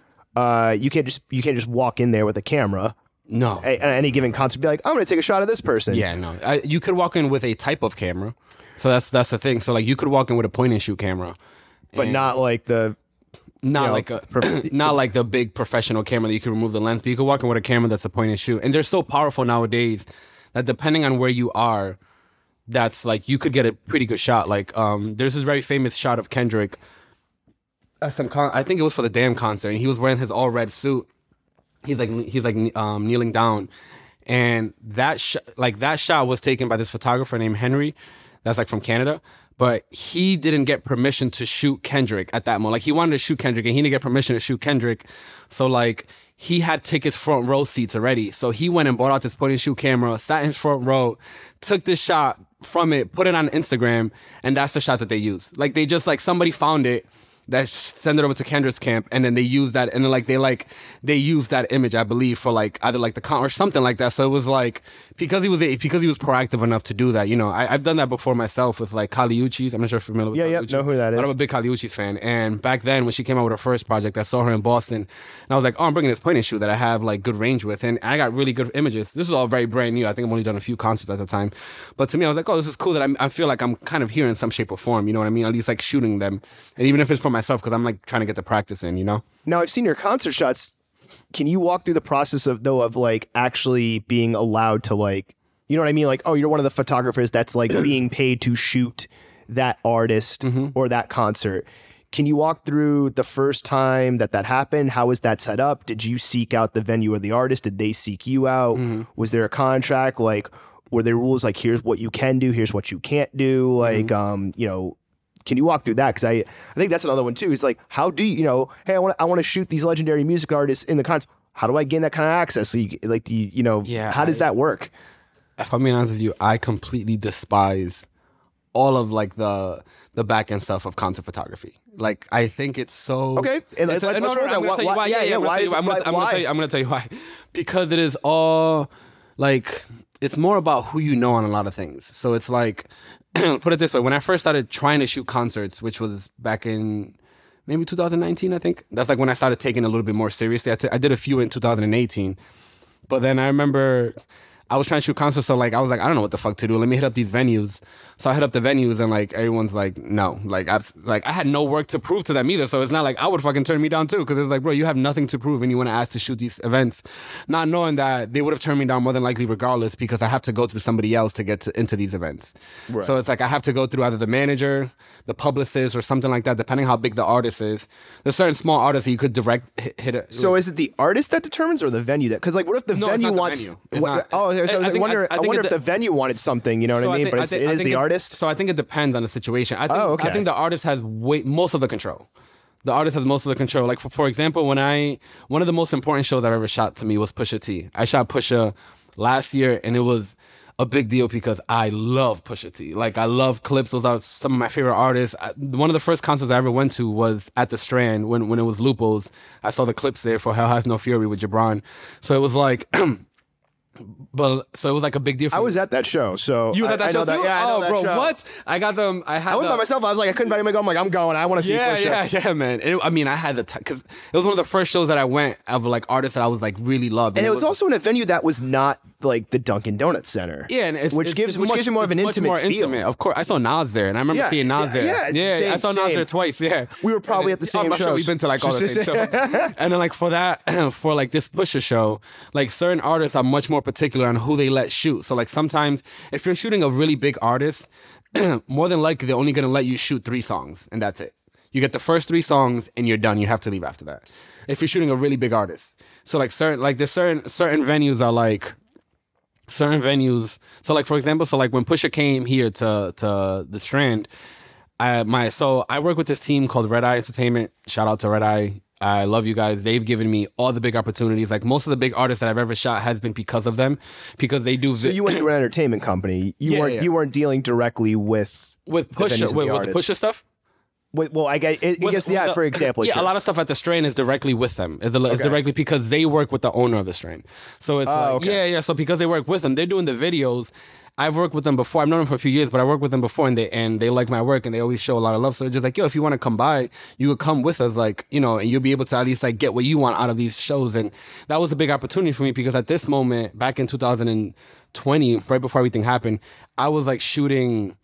I was just shooting all local acts only. So it was like in 2019, I shot like 20 something local acts, like 30. I was like not, and I don't care what was going on. I see a hip hop show. But you- but you were you were going to do it, and were you getting paid for everyone, No, or were you just like offering to do it for free, and then if they liked it, hey, there great, is use it. If you're getting, yeah, it was it was free because I needed the experience. Like You need to get the repetition. I needed in. the experience, and I needed uh, I needed to focus on the work, and I needed things. So to me, that was the most important thing. And it's like, so like, but like, so fast forward to the Pusha T show. When I walked into the Pusha show, I'm on the list with Red Eye, like with them, and then they're like, um, they were like, oh, Pusha's like they're very strict with it. They wasn't gonna let anybody that they're not letting anybody shoot Pusha. They're like, you can come in and shoot all the opening acts, but when Pusha comes in, you have to leave. Like that's what I was told. and, and who set that precedent? That was they told me at the front, but that president was already sent from Push from Push's camp. so. This brings up a logistical question. Mm-hmm. Not not to interrupt, but like, who then? I guess who really determines who the photographers are going to be for that? Because it brings up a logistical question of well, then why doesn't Pusha or his camp hire? A couple of photographers that they know, know and or trust, and just bring them on, like almost like do. roadies. No, they do. Okay, but yeah, then, yeah, but, but they, but then it- there's also photographers in every city that are not those people, obviously. Yeah, so, so, like, the, the venue, they allow the venue to shoot with, uh, up, up to a certain. I'm assuming there's like it's different for for every artist, but like certain artists are just much more strict with like, oh, you guys, Oh, we don't want any okay. of your we don't want any of your photographers shooting our artists. Like, and realistically, the artist is like the the money, so it's like they do whatever they need to in that sense, and I understand that too. So it's like with the Pusha stuff. When I walked in, I'm excited to shoot Pusha. They're telling me like, and they told me off the bat like, yeah, this is different from when you usually come. They're like, this is you, you're not gonna be able to shoot him shoot him entirely. You're not gonna be able to shoot him at all. And I was like, fuck. I was like, man, this would have been like a big, big win for me. And then I just I just happened to get lucky. Right place, right time. I'm like walking in the venue. The owner of the venue is there. I've gotten cool with him because he really likes my work. So like he's like a, a he's like a big fan of like the the work that I produce for like like the artists that he that he has. So he was like, oh, you're he's like, oh, you're trying to shoot Pusha, and I was like, oh yeah. I was like, and then he was like, he was like, they're being really strict, but let me see if I could get something, you know. And honestly, everything's with timing, man. Like he was like, look for me once he starts, and we'll see if we could figure something out for you. And like Pusha started two songs in, I'm like, man, I don't even know where the, the owner is, and I'm just like thinking this is like kind of not gonna work out. And then like. I see the owner get behind the bar and I was like, oh shit. And I go up to him and tell him. And then as soon as he sees me, it was just a coincidence. One of Push's people was like walking by. Like it's, I don't know if it was his manager or somebody important from Push's camp. And he like looked at him. He was like, he was like, oh, he was like, let, let him in the pit. He's like, let, let him shoot the thing. And the guy was like, oh, cool. Like the guy just like kind of just allowed it. He didn't push back. And I got in the pit. It went from like, don't you, You do can't do anything Yeah, yeah. to like, oh yeah, go Yeah, for it. so it's like, that's, a, that's a- such a weird 180. when it comes to when it comes to artists, bro, like I expect all that inconsistency. Like I can't go in there expecting they have to be a certain way, you know. So it's just like I've learned that there's so many pieces to that puzzles that I just I don't have. There's so many layers. There's so many layers to, get it, that, that it um is a better reference. So it's like so it's like I don't have control of all of that. I just hope that I can. And to me, unless I'm shooting the artist and we're like two songs in, then it's not it's not a sure thing. Like I don't really brag about things that I might have until like I'm fucking done. You know, I'm done with the whole process. So it was like they kind of let he seemed to be fine with it. They let me in, and then I was the only photographer shooting Pusha. So for me to be in that pit by myself, I know damn near every Pusha T song you could possibly think. So me in the pit by myself, I am fucking feeling like I am at this concert for myself. Pusha's performing for me, and I'm taking all these photos, and it was like that was like a that was an incredible experience within that. But it's like, but it was just telling you to show you that it's like up and down. Like a lot of times, like a lot of that work isn't paid work until you get to a certain stage, until you get to a certain place in that industry. And I feel like there's still like a lot of things, and I'm like learning how to. Um, how to really kind of grasp. Um, I got a really big opportunity this summer when I shot the New Newport Jazz Festival. That was like a huge opportunity. The biggest. I was at the that biggest, Newport yeah, yeah, the biggest, the, hey. the biggest concert opportunity I think I've gotten to this day was shooting the jazz festival because I was working with an action, like I was working with an actual team of photographers where they do this professionally. Like these photographers work for the New York Times and all these big other places. So it's like I'm working with an actual team. We're like constantly communicating, making sure you got this, this, this, and that. And I went in as an intern. They they they didn't have any spaces for a photographer, but they had they just created this new like thing for like for people to kind of help out a little with the load off the photographer. So it was like an internship, and I was like, yo, anything I get my foot in the door. So it's like I took that, and it was three days of the the most I've ever worked in in concert photography in my life, and but it paid off because I've been able to kind of keep a good relationship with those people. I just did I just did something for them like two months ago at the Blue Room in Cranston because like they started doing like jazz there every t- two times a month. I did hear about that. Yeah. Yeah, so like it's the first, for my understanding, it's the first time they did something out of the jazz festival. But it's like they're doing it like twice. I think the second and fourth Wednesday of every month, and like they reached out to me so I could go and shoot shoot the opening night. Like that's paid work. When I did the jazz festival, that was paid work. So it's like this is all with contracts and everything too. So it's like this is all like very like it's going like I feel like I've gotten a lot of wins in that this year. Um, towards the end at least because I, I've gotten some major losses. Like the biggest losses I've had this year with concert photography has been like just. I, I got an opportunity to shoot Lil Wayne one time in Boston, bro. We shoot. We're, we're all there. A bunch of photographers are there. We're all in. We're shooting on the opening acts. We're waiting for hours. Everything's cool because we're just staying. Um, Victor was there from Complex. Oh, okay. So he was there because he was like doing his like stuff for like his show, and we were doing it with like with like I like Euro because they're like from out here and stuff. So they got me an opportunity. We're like there, and then I remember like I just lost like I'm there waiting for hours. I'm already tired. I just got out of work. I got the opportunity last minute, so I rushed from work to go, and then Wayne's about to come out, and right when Wayne comes out, literally the moment he comes out, his team just comes out. Everybody get out the photo pit was like, bro, we've been waiting for hours. What are you talking about? And he's just like, they're like, I don't care. They wanted this whole thing cleared out. And then like I was only able to shoot from afar, and I didn't have the proper lens to shoot from like really far. Oh, and it was like, and you know, I was grateful that I got a free Wayne show. You know, it was cool. That was a cool opportunity to see. He performed a lot of stuff that I wasn't expecting him to perform, but at this very moment in my life, I just needed the work. Like I was, I was happy to, you know what I mean? Like I wanted to be able to have this portfolio, like to have this under my belt. And then when it didn't pan out, like I was just really disappointed with it. Like, um, that happened like two other times too this year. So it was, it's been a tough year. So I'm happy those like the jazz festival stuff kind of felt like a really big win for me at the end of it all. So I think this leads into more of the money type questions, and um, I'm gonna be real blunt on the first one because I think it'll help set the stage. Yeah, yeah. Uh, you know, you're listed as a freelancer. Do you make your main income off of being a freelance photographer? Yeah, d- definitely not. Yeah, yeah, I do. Um, so I still have a job. I still work part time. Okay. So I work 32 hours a week. I work a retail job, actually. Okay. Yeah. So it's, so that's like still my main thing in a sense. Um, photography has just gotten like, I've been able to make more. Like this year was like my most successful year financially with photography, I think. Um, so it's, so it, because there's like the, I have to get better at, at monetizing it, and that's like my main goal for next year is like being much more cleaner with like you go on my site, you could just you know print you know you could order a photo for yourself, you could do certain things on yourself. I, I'm I'm I have to. I'm usually every uh, I'm usually the person behind all of that stuff. Um, so it's like I have to find ways to just kind of like let it go on autopilot for certain things, and it's like that's like the main focus next year. Um, So with with that being said, are you set up from a revenue standpoint of like so you're you're obviously doing contracts with these venues and these artists. So do you have like an LLC set up? Like are you a sole I'm proprietorship? a sole proprietorship now, even though the LLC is coming next month. Okay. maybe by the end of the, yeah. So the LLC has been like a very big focus that I've been looking into more recently because I want to just kind of make that jump. It also gives you more protection too. Like, hundred like percent. Wait, because if they sue me, they could sue the company. They're not. They're not suing me directly. So right, like, where, where, I mean? but if it's sole proprietorship, they could sue you and take your personal assets. That's what I'm saying. That's what I'm saying versus my business assets. So it's like I've I've been able to speak to a few people, and I just hooked up with a friend recently that he kind of told me that he's you know he does all that kind of stuff. So I'm happy that I'll be able to get some type of work or some type of help from him. But were we gonna ask something? Well, I was gonna say, when was the moment that you even decided just to do a sole proprietorship? Because I, you know, like, was that out the gate when you like? Was there a point where like, oh, I need to set this up so I can get paid properly, or were like, were you getting paid and then, and then or did somebody try to pay you and then you're like, oh yeah, just make the check? I like, no, we need like tax forms, like you know I what I think mean? it's more of that. Ha- even though like they don't, there's there's certain businesses that I work with that I have to give them like a W nine and all that stuff. So those makes me feel like man, I gotta get my shit a little bit. I gotta get my stuff more in order because I feel like I've been doing it for so long that I feel It's like, well, I need to get paid too. I need to get paid well, you know, and it's just like, and it also feels more professional when you're now like, I've, I've had the opportunity to work with like some bigger companies this year. So like, I want to, I want to make sure that I'm representing myself properly in every aspect, you know. Um, there's a lot of mistakes that I've made, obviously. Um, and, but I think I've, I'm getting a little better and better at just kind of like handling this stuff a little bit. So I'm excited for, I'm really excited for what's to come next year because I think that it's going to. I'm already working on it now, so it's just like you know continuing to kind of just like move forward with that.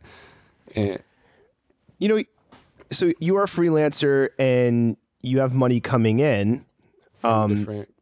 how do you keep that money coming in? What I mean by that is like, what is the process of gaining new clients or continuously working with the clients you've already worked with? Are you constantly like reaching out and then seeing the gigs or the things that stay? Are people coming to you that you're now gaining more of a More uh, more of a name, more traction? Um, do you find yourself that you have to reach out you still have to reach out a lot or do you think things are more, coming in more naturally can you expound upon that a little bit Uh, at this moment, I feel like things have been coming to me a little bit more natural this year.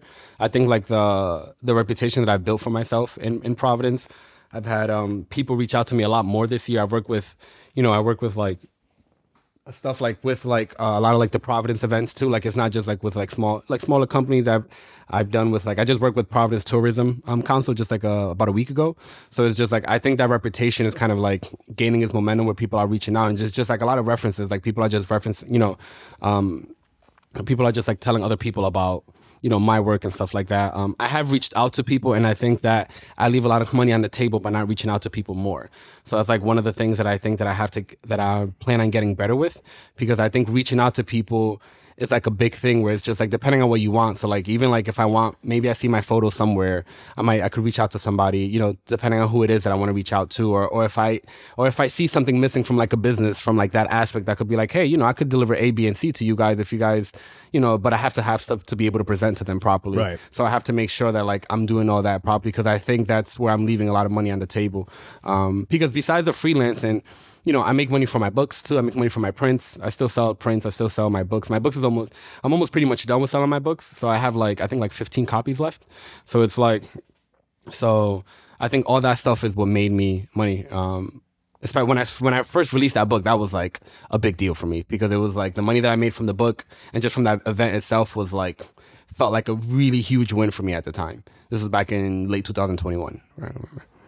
we're gonna get into that in a moment um when you do reach out though i know you're saying you want to do that more when you do reach out how do you pitch yourself because i think that's one of those things that a lot of people struggle with where it's like i was struggling with i was like reaching out to venues like well how do i pitch myself as a dj like I know what I do, but I feel like this weird like It's hard. It's hard. Yeah, it's hard, I feel like I'm bad at selling at like having the proper pitch to sell myself. like, like yeah, like like how are you? You know like- what I mean? Like, I- yeah, I and feel have like you have you struggled with that? Yeah, like I, I always felt like I've always felt like I've had that problem because it's just like the idea, not to be a guy, but like I guess I don't want to say it's bragging, but it feels braggy. So it's just like so sometimes if you're not accustomed to being that way, to like do it in a professional manner, it feels like it just feels very uncomfortable to be. You know what I mean? Like to kind of just like You're just approach. like, uh, yeah, like this is what I could do, but I have to, you know, that's stuff that's that's stuff that I've con- have to continue trying to overcome because that's, you know, all that all that that feeling is temporary. Like even like not, not being able to pitch to my to pitch to people properly, I feel like that stuff is temporary because eventually uh, I'm gonna, you know, I'm gonna be able to figure that out and then I'll just kind of move on to the next thing and it won't be something that I think about once I find like a formula to it in that sense. Because I feel like anytime I've ever done it has been like random um it's been a while since I've done it, so I kind of can't have something like off the top. But I think it's always kind of just I never feel like it's as consistent. Um, but we'll see how it goes. Now, when you do have clients that you work with, or you do gain a new client, maybe, um, do you set the terms right away? Do they set the terms um, as far as like you know, who sets the terms as far as how you get paid, when you're going to get paid, when it, when the job is considered done?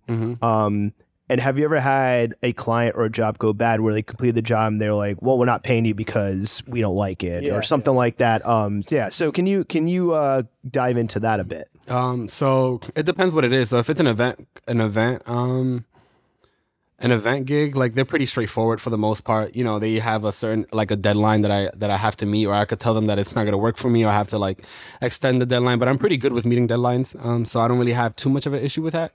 Um, and when it comes when it comes to like other stuff, I might have like for example the stuff the stuff that I did in downtown, like the gallery stuff I did in downtown, like that was like they had they had lawyers. So like we're just I'm dealing with like this company like this like real real estate company's lawyers and we're like dealing with them from like our end and they're just kind of like kind of just going through like the terms and stuff and just want to make sure that I luckily the Avenue concept was representing me. So like they was able to kind of get everything kind of, you know, making sure that that stuff goes well for me and I don't get they don't get any rights to any of my images or anything else and I get paid properly and stuff like that. So I think it always like depends on on what type of gig that you're doing that you'll get that that kind of like that changes if that makes sense. No, you ever, have you ever had a gig go sideways? Oh, so yeah, that's yeah, what I yeah. gonna say. I apologize. Yeah, Yeah, no, so no, like no, I no, have, feel free. I have, I have never, never that they weren't going to pay me, but I have in a sense of like I don't feel like that they like the images that much. So it's like I've had, I've had like you could tell sometimes when people really like an image or images. So like it kind of like the depends on like how they how they react to it. Like if they're just like, oh, I love these, or oh, this isn't that, or it's just like, oh, do you have any more? Like it's just like it's like what I just gave you like everything that I just had. So it's like I've been there before. I feel like I've fallen short multiple times. Um, I think there's only like a two or three times. There was one time that I did a like kind of like a, I think it was like an engagement or it was like a, I think his wife was pregnant and we did some photos for maternity photos and they weren't too crazy about it. Um, so it's like that stuff. You know, you feel bad because it's like I want I want them to like it as well. You know, and that was that used to be the thing that used to scare me the most when I first started doing photography. It's like, man, what if I do something and they don't like it? But it's part of the process. So it's like you have to take those L's and be like, okay, how can I change this for next time? Because I'm not gonna satisfy everybody. You know, in that sense. Was there a I'm trying to put this in the correct context? Have there been jobs or was there a job where like you took it and then like soon after you're like, oh, I shouldn't have taken this? Or you know, in the beginning were you taking any and all jobs and have you become more selective? Because I I think there's some like no matter what creative field, sometimes there is a a danger of when you're taking any and every job, course, it like that can actually hurt you more than help you. Yeah. Um, or you maybe get known for something you don't want to be known for. Yeah. Um, so how do you go about like, yes, I'll take this one.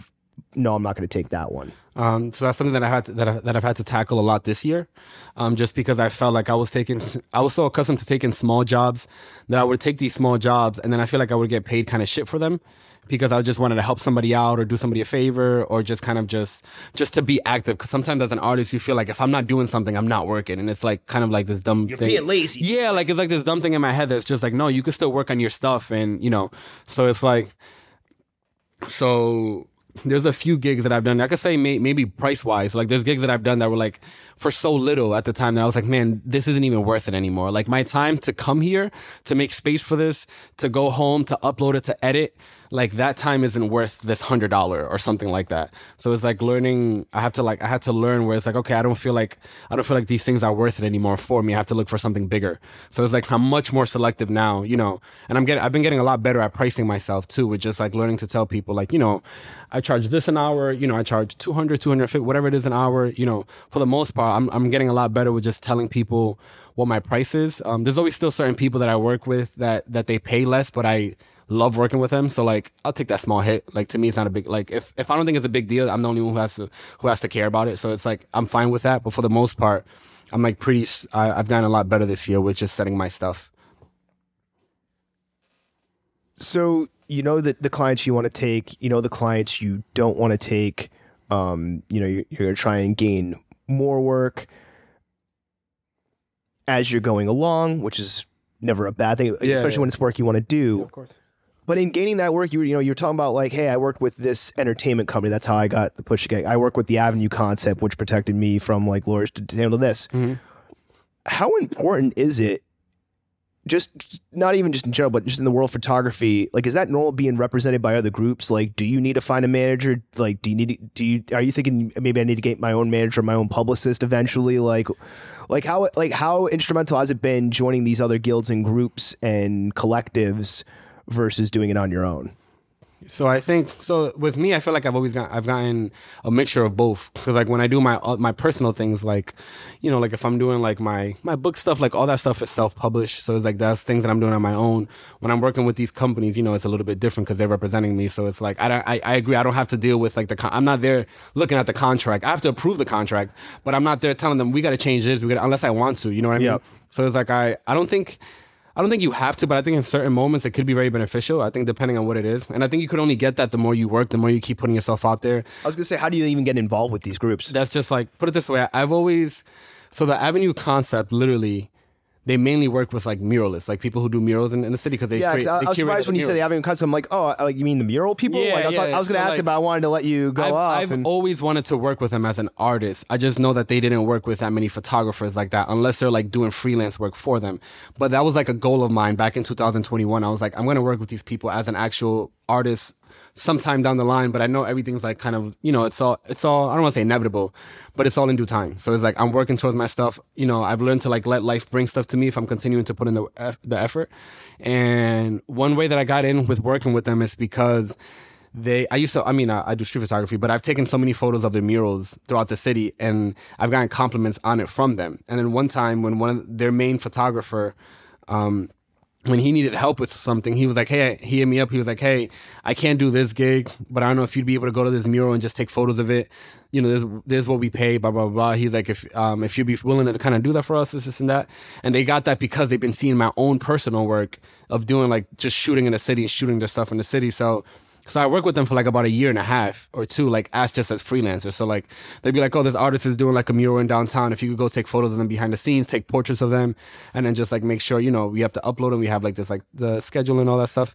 So it wasn't." And then it wasn't until this year when they reached out to me about it. Like they reached out to me, they were like, they hit me up. They was like, "Hey, we might have something for you to work with us, like as an artist. Reach, um, call me whenever you can." And as soon as I saw that text, I was like, "Oh shit, we're here!" Like I was just like, "This is what I've been wanting for a while." And that was pretty much it. She reached out to me and said they had this really big opportunity to like for this stuff in downtown, and it's to the. If I'm being honest, it's the biggest thing I've ever done. Like realistically, like if we're talking about it's the biggest thing I've ever done with just like the size of it, the scope, and like even like financially and all that stuff. So it it felt like a huge, huge win for me to work with them, to be represented by them, and stuff like that. It was something that I'm very grateful for. Now, I know you were making a joke about this or way earlier in the episode where you where you know I was asking about your style of photography, and then you said uh, because I don't like money. Um, but I think it, I, I get begs the question, and we're on like kind of on the more business e side of questions right now, not necessarily a hard separation, but you know why not take the wedding gigs that probably pay a lot? Yeah, oh you know, yeah, I'm, I'm assuming it's a lot. You know, why not take? um I think they're called maternity, like when the mom, like photo. maternity. Okay, funny, I maternity didn't know photo. what I didn't know how to call it earlier. Yeah, so I, I- I kept was like- I'm like- guy's I'm- girl's pregnant. I'm, I'm, like that. I'm like, I'm like, I think that that's the Yeah, yeah, yeah. Um, why not maternity photos? Why not family portraits? And you know, especially if it's like for some like rich person out in like Newport or something, they'll probably Yeah, pay like you, you know, uh, you know, why not take those things that you know can make more money or um baby photos god that's a huge That's a huge market, yeah, yeah. yeah why not do those why not why not do those? And then it's like hey i'm getting repetitions and maybe make make enough money that i don't have to do the retail job. Mm-hmm. I don't want to make most of my income from photography if it's photography that I don't care about. So I think I think the idea of like only shooting weddings would be horrible because I hate what like for the most part. Yeah, and, and not, and not saying only Oh, no, but no, like no, no. hey I'm, hey I'm, I'm do it like an ju- just example. to bring the Yeah, money yeah, in yeah. And this is the thing, I still do them in small scale. So like I've done. Oh, okay, okay. This year I've done the most weddings I've ever done at one year, which was like three or four. So like this year, I, I there's like certain portraits that I still take. There's certain things, there's certain gigs that I still take, but it's definitely not like my main thing because I don't. If I do weddings all the time, I'd hate it. If I do certain other gigs, like I don't care for babies. I've done babies in the beginning because you're trying everything. Like I've done a baby shoot before. I just don't care. Like you know, I just and and and it's like I don't want to do something. I don't want if I'm gonna go into an art, I don't want to sac. I don't want to just do any. You know, I don't want to do that art in any way that even if I don't like it, I just because I'm making money, it's good. Like I don't, I don't want to do that. I would rather just still try to either maintain this job until I could able to find like a better solution for it. Because I'm not even sure if I want to do photography alone as like a main as a main income. Because I see myself as an as like an artist. Like right now, photography is the main thing that I'm doing and you know, but I have other plans. Like I have plans for making videos. I have there's other things that I have that I know that are in the cards for me. It's just that right now this is just kind of like the way that I'm like breaking into it, the way that I see it. Now you're talking about other things, and mm-hmm. I think this brings up uh, a point of I've had this conversation with other creatives in different types of fields before. Do you think that because of the way, just the way the world is going, mm-hmm. that photographers are going to have to do other things besides photography? Like, oh, you're going to have to be a photographer and a video editor, like, and a color grade person, and like, you know what I mean? Yeah, I like, understand. I think it depends on what you're aiming. If you're aiming it to, if you want photography to be your main job, that you want, you know, you want to make sure that that that is what you're getting paid for. You're gonna have to do some shit. Like you know, you might have to like you know dabble into like doing videos or doing other stuff because photography alone is gonna be a hard thing.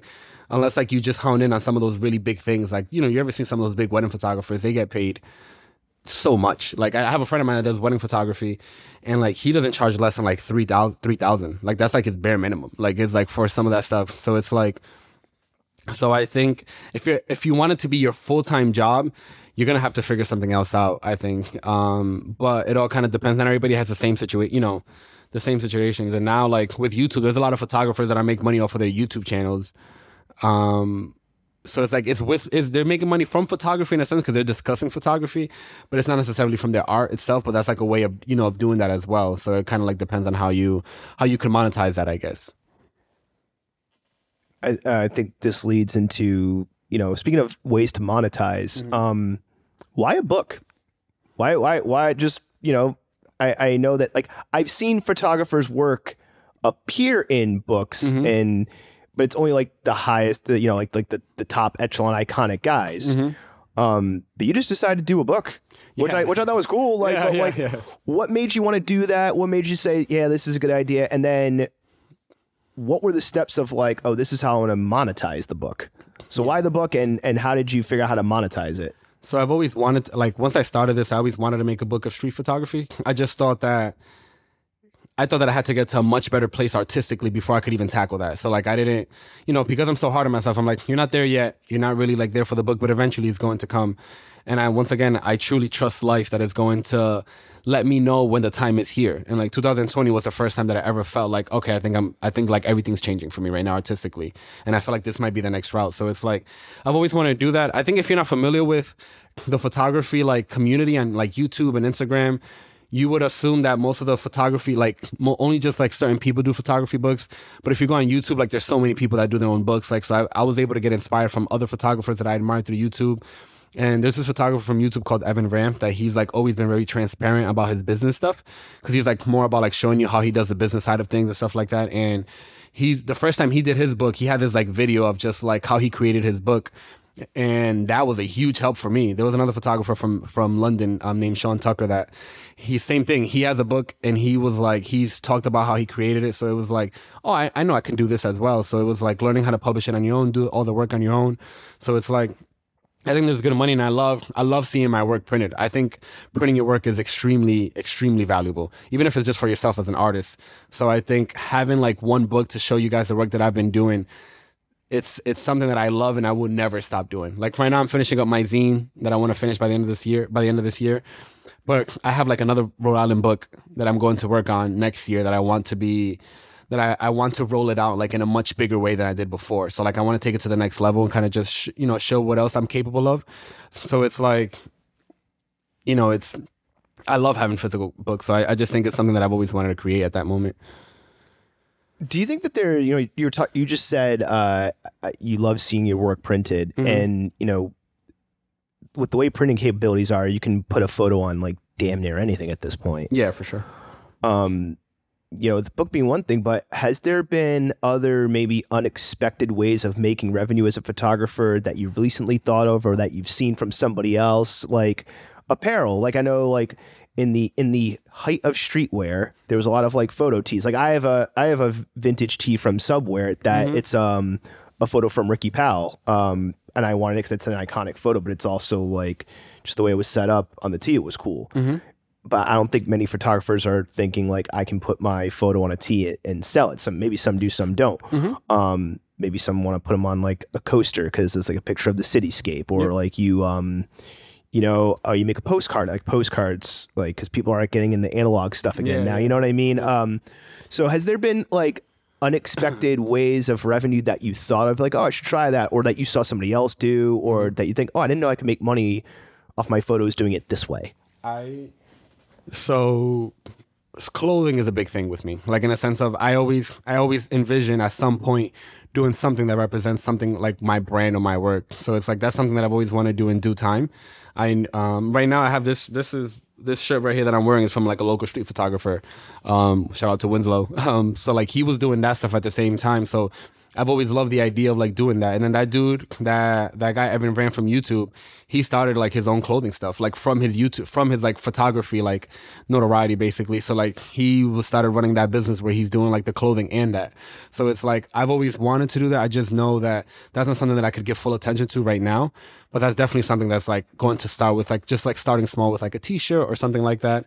So it's like one way you can make money. Um, you know, obviously you have to have some type of like following in, in that in that sense. And um, there's photographers that like sometimes edit other people's things. Like if you're really good at retouching, like really really good at retouching, especially like modeling stuff, like you could you could build a name for yourself just like putting yourself out there to retouch it. Because sometimes there's certain photographers that don't edit their stuff. Like they're just like they'll just send it out because they just need somebody to clean it, and they they already kind of have this rapport um, with this person, and then they kind of because they're making money just from doing the shoots, not that they're like, that's they- gonna, this is going to slow me down. Like, give we- it to somebody and- else, whatever. A hundred percent. And then if and if you if you have like if you know if you guys could work together on how to even edit, like how you guys have this editing style, then you have no fear and just like, oh, I'm gonna let him do it because I know he's gonna do it. He or she is gonna do a good job. You know what I mean? So it's like, I think learning how to, I think those things, those like other ways of doing it. Obviously, selling prints too, but that stuff is, you know, once in a blue. But like selling prints is always something that's like really, um, that could be really good as well.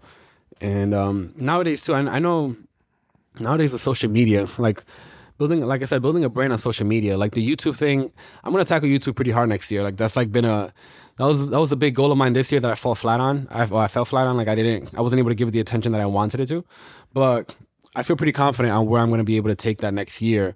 Um, so I think that could be something that could be able to help me out like financially if I if I play my cards right um, with that. But I just you know only time will tell in that sense. Speaking of the book, um, which I think is a great idea, I've noticed even on your site, like in the blog section, Mm-hmm. you'll like introduce a series of photos, but there'll be like a story behind them. Yeah, yeah, and I think there's a an interesting paradox there because you know they they have that, that there's that saying a picture's you know worth a thousand words or right. But I find it interesting when I, I see a photo and I'll think one thing, but then I'll read the description of the story behind it, and now it, it literally just changes my perception of the photo.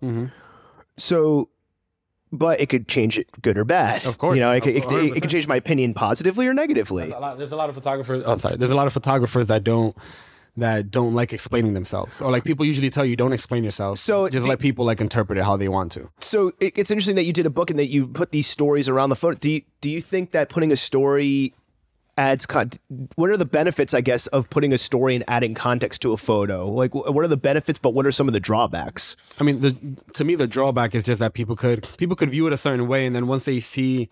Like because it's up to their imagination. So Yeah, like you, your you ruin you ruin the fantasy in their head by the telling them a story. Correct. Yeah. So that's why I try to tell a story, but it's more it's usually visually. Like I don't always like on my blog. I like to talk about like this particular set that I want to show you guys.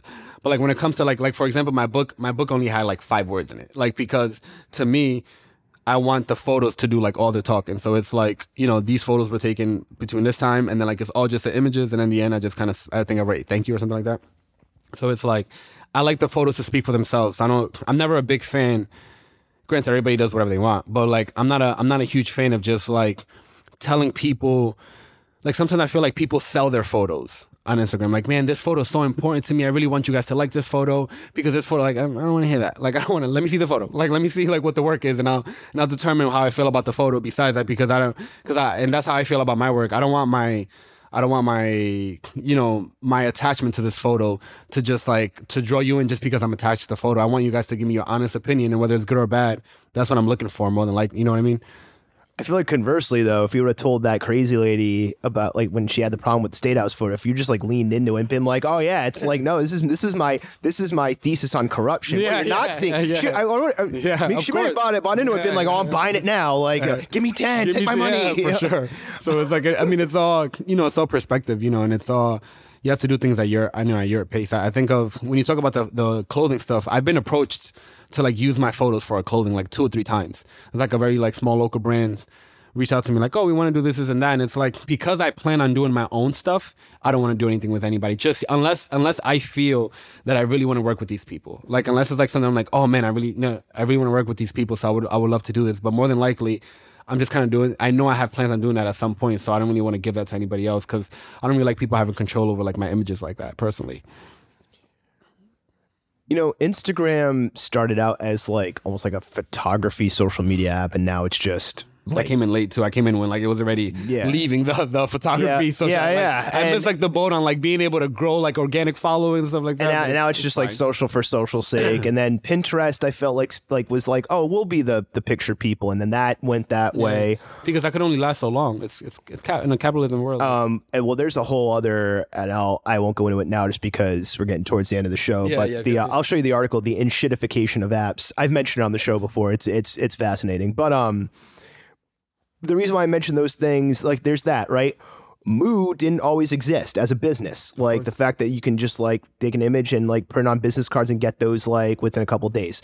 You know, um, you were talking about that printing service that you had to go to in Canada. Now, like, there's so many online services where it's like, send us your picture and like, you know, for, for- I mean, for crying out loud, Google Photos, like, hey, do you want prints? We'll send them to you overnight, like with it, and it's only this much money. yeah, yeah, they make it so much easier. What, what is your opinion on how technology and or if you want to do it in one answer or if you want to separate them, it's up to you. Technology and or social media. What you, what is the effect on not just how you work in photography, but how photography is perceived? Like with social media. Well, with social media, but then I guess also how is technology affected as well? Because again, like you can now like you know magic like ma- on your phone you can use magic eraser and like and it'll autofill the background. It's like uh, we can yeah. we can now create fantasy Yeah, like yeah. things that aren't there very easily. So how how has technology and social media affected photography in your opinion? I think in good and bad ways. I mean, there's a lot of bad things about. I mean, hey hey, let's go into both. Yeah, yeah, yeah. So like, there's a lot of things that I don't like. You know, that I hate about Instagram. I hate the way the algorithm is now. I hate how everything is done for like reels compared to like I know at one point people were actually able to grow their stuff organically through Instagram, and it's not the case anymore. So it's like, you know. I could I could see the negative and all that. I there's so much of it that I hate. Sometimes like I, sometimes scrolling through Instagram de- like removes my motivation. Like sometimes I'm just like I'm looking through the same shit all the time. It's not until I have to grab myself like, yo, bro, you're doing too much. Slow it down. Put that phone away. Like so it's like I don't like so that's a that's like a bad part of it, but I think the good part is that it's a way to share your work. Like I could shit on Instagram all I want, but that's where the majority of my followers know me from is Instagram. So without that platform, who knows if I would have been able to you know, be a lot more bolder. Because back then, if you wanted to put your work out there, you had to be like, yo, I'm doing a gallery. Come to this gallery. Come see my work. Like, you had to be really fucking bold back then to like really put yourself out. That's why there was so many select, you know, they were much more selective with that, which makes sense. Right. But with social media, everybody could do it. So it's like, there's like that good and bad thing of it, I think. Um, and I, I don't know. I feel like I've been able to benefit benefit from it, but I I'm in a I'm in a moment where I'm just trying to like wean people like off of just going to social media for my work. It's like kind of have to get my website a little bit better. I haven't updated my website. We spoke about it earlier, but I haven't updated my website in months. So it's like it's it's like learning how to kind of just like get that a little bit better for myself. And then like and then if you talk about if you talk about like being Technology. able to technology. yeah like being able to print Like everyone has an i- like an iPhone or Android now that Yeah. can take really good photos. but even like when you said about the whole printing thing through Google, like there's easier ways to do it now, and because Yeah. of that, I've been able to flourish from it. So like I print my own stuff like through a through a website. It's called printique.com. I always tell photographers if you guys ever need help with it, please reach out because I've done so many mistakes that I could help you save some money. But it's like that like to be able to do that on my own, to be able to just go and get something printed out and then put it on a frame myself. That's a whole different type of ball game than having to go through like all this other steps that people used to go through in the 90s to get their shit printed. So I think more than not, like there's much better things for us to be able to take advantage of. It's just how you end up utilizing it in the end, I think. Because you could just get caught up in you know, right now everything's real. So you could get caught up in like even the technology, just like, oh, this, isn't like for me. It's, but it's like the, the platform isn't your platform. Like you can't, you can only get so upset when at the idea you don't own Instagram. This is just like a tool that you use to get your work out there. Now you might have to find another tool to like kind of like do certain things. So that makes sense. That makes sense. No, Yeah, makes yeah, sense. yeah. Makes sense.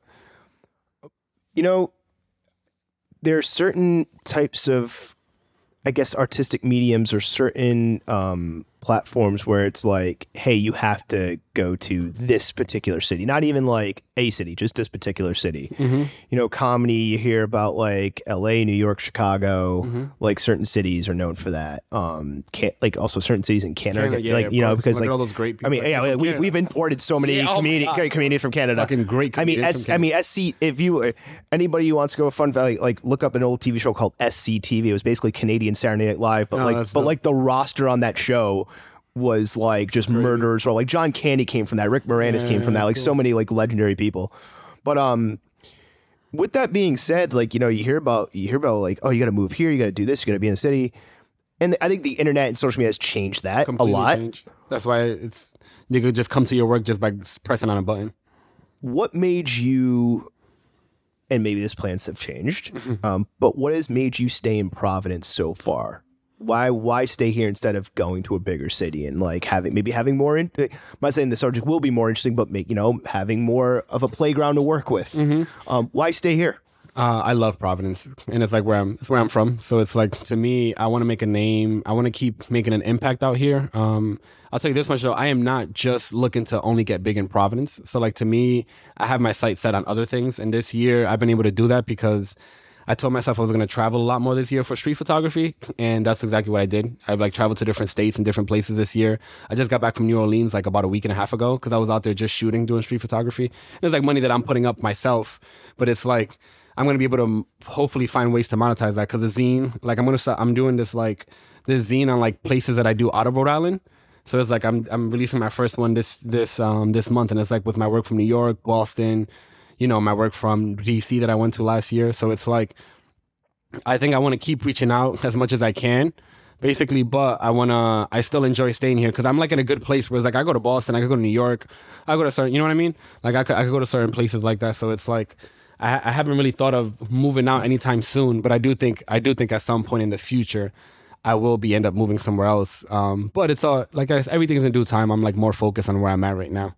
what do you think makes providence unique positive and negative from the type of work like for the type of work that you do Well, the negative part is that Providence is just, you know, it's not known like that. So it's, you go somewhere else, they might not know what what Providence is. They might, you know, depending. Uh, oh, Long Island? It's like, oh, yeah, God yeah. damn it. So it's like, it, in that sense, it might be a little bit more difficult for people to get known out here. You know, um, out of out of the state at least. Yeah. Um, the beauty behind that though is that because it's so small, you could be a big fish in a small pond. So it's like I made a lot of wave in here within the last five years, and I think because it's such a small place, you know, if you're making loud enough noises, like you'll be able to get seen a little bit more. So it's, I think that's a huge advantage to even being able to kind of be more dominant out here compared to being dominant in some place in New York where it's just so much more difficult. There's so many more, there's so many fucking photographers. Every time I was just in New York, I went to SantaCon in New York this weekend. I'm not sure if you're familiar with SantaCon. oh i know i know what it is Yeah, so like me, I went up. I've been wanting to shoot that forever. So like me and my, I went, I pulled up the day before Friday night, and I met up with my friend Winslow. We shot in Times Square. And next day, we went back to Times Square to shoot SantaCon, and it's like that stuff is, you know, that's just it's a whole nother playing field. Like it is a fucking when you're in New York, there's so much shit going on, and then the amount of photographers that you meet out there. So many of them are excellent. So many of them have already so established. They have their, you know, they have their whole brand. They have their books and all this stuff. But it's like I enjoy being able to go there and people like, oh, you're from Providence. Oh, this work is from Providence. Oh, wow, this looks. Good. I would have never thought or something like that. So it's, I I think that there's an advantage for me being here, you know, um, and I'm grateful and I love embracing the city. I, I fucking love the city. I, I think I've I started doing art in a time where like the city was like continuing to bubble from like everything that it's been doing. Like I think of the shit with Stay Silent, where it's like they've been doing stuff for so long. And like, I mean, what- I think Wednesday night is the you know what by the time people hear this, it, it may be past us, but they're doing their documentary. Funny enough, they're doing their documentary at the Columbus yeah, Theater. Yeah, yep, yep. So it's like it's what they've been doing has been fucking a And that's, legendary. that's ten years, and that's ten years in the a making. though. legendary run, man. Like I am grateful to be alive to see that happen and unfold, and, and I'm grateful to have been a part of it at some point. Hey, I was I was grateful to interview Jane Sabrina just to talk about the story of that whole course, thing. Of course, hell yeah, man. So it's just like I think it's dope that we have that, and I think we could go somewhere and like keep our, you know, stand up a little bit taller and keep our heads high to just make sure you're you're representing properly from next area. Because I I I love how small Providence is. If I'm being honest with you, I go to other cities and it's cool. And I was in New York and it was as packed as you could imagine this weekend because the weather was like 55 degrees, SantaCon and it's holiday weekend. But then when I come back to Providence, it's like quietness. It's like man, this is fucking nice. Like I would hate to be, I would hate to go out and like just like kind of live in New York like that personally. But I enjoy like visiting and stuff like that.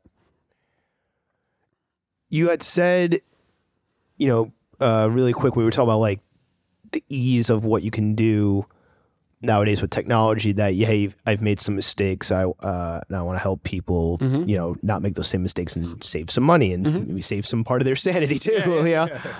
Um. So that brings up this question. You know, if you could go back in time, like what advice would you give a just getting started version of you, or what advice would you give if somebody hears this episode or sees your work and Like, yeah, I want to do that.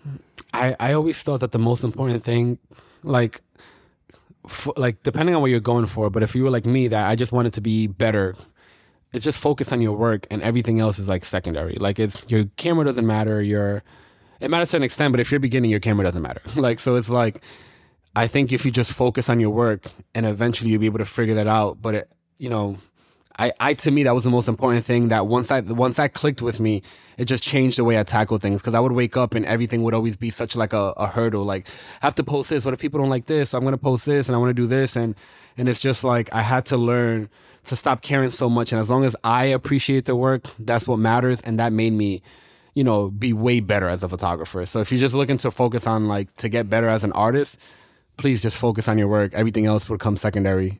Um, that's the way that I. That's that was what was really helpful for me. We're at the end of the show, and uh, I stole this. I, I I'm gonna keep saying this. I want to be transparent. Yeah, yeah. Like you live to fit."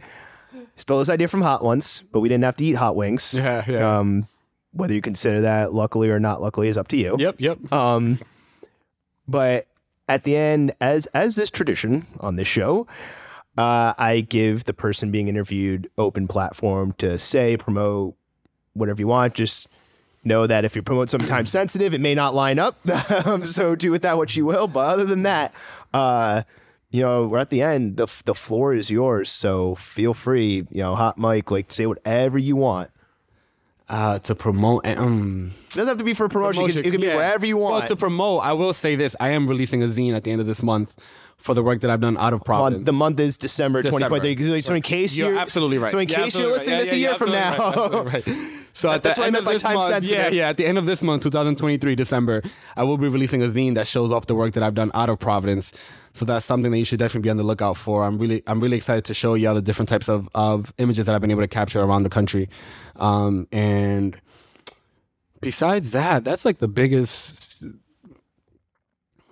I feel like that's all I would have right now. Right now, I'm like in this.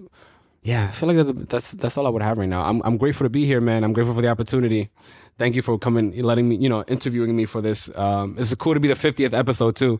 So number I'm, yeah, I, I was yeah, like, wow, yeah, like yeah, he's man. Gonna, like he's gonna be number 50. when you told me like, that, when you told me that, I think we were that troop. You're like, you're gonna be 50. I was like, oh yeah, shit. no pressure, man. but that's the whole thing. That's like, you know, everything's in due time. You know what I mean? Like we could have. There's no rushing. It's like, oh, we're, we're, oh, we'll do it at some point. I think we spoke about it back when you came to Oh, God, Corling yeah, Club like we were just like, June. like, all right, we're trying to figure this out, yeah, and then back like in June. life happened. Yeah. so it's like it's honestly, I'm I'm happy when I, you know, the way it happened. So we got it done. So With But- that, with that, we're ending we're ending the show. We're ending episode 50 Episode 50. with uh with you know the person the person documenting the visuals of Providence and the guy documenting the stories uh, from an audio standpoint Yes, of yes, Providence. amazing. And now slightly video. Yep, I'm just yep, not in yep. them. Oh, I'm no, just not you're in doing them. it, I'm man. You're sure. doing it. You're doing it. I'm You're making sure doing I'm not in them. It's not my story. It's yours. Event- eventually he'll be in them. Just give him some time. Like give him some time.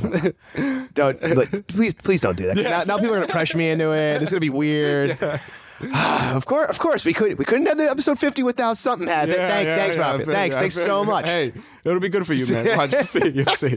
And we, and, we, and we still got to do that shoot too. Oh yeah, oh, yeah. Just not because I've been exhausted. I know, no, no, no, no, hundred percent not today. Uh, but we still have to do that shoot. So With that being said, before we go off on another tangent, that doesn't make any damn sense. That'll be that'll be for the uh, eventual Patreon, ladies and gentlemen. But uh, ladies and gentlemen, they them, however you identify, it's all good. It's all love here. we all we all love. Spread love. It's the PVD way to quote Jane Sabrina and stay silent. But with that.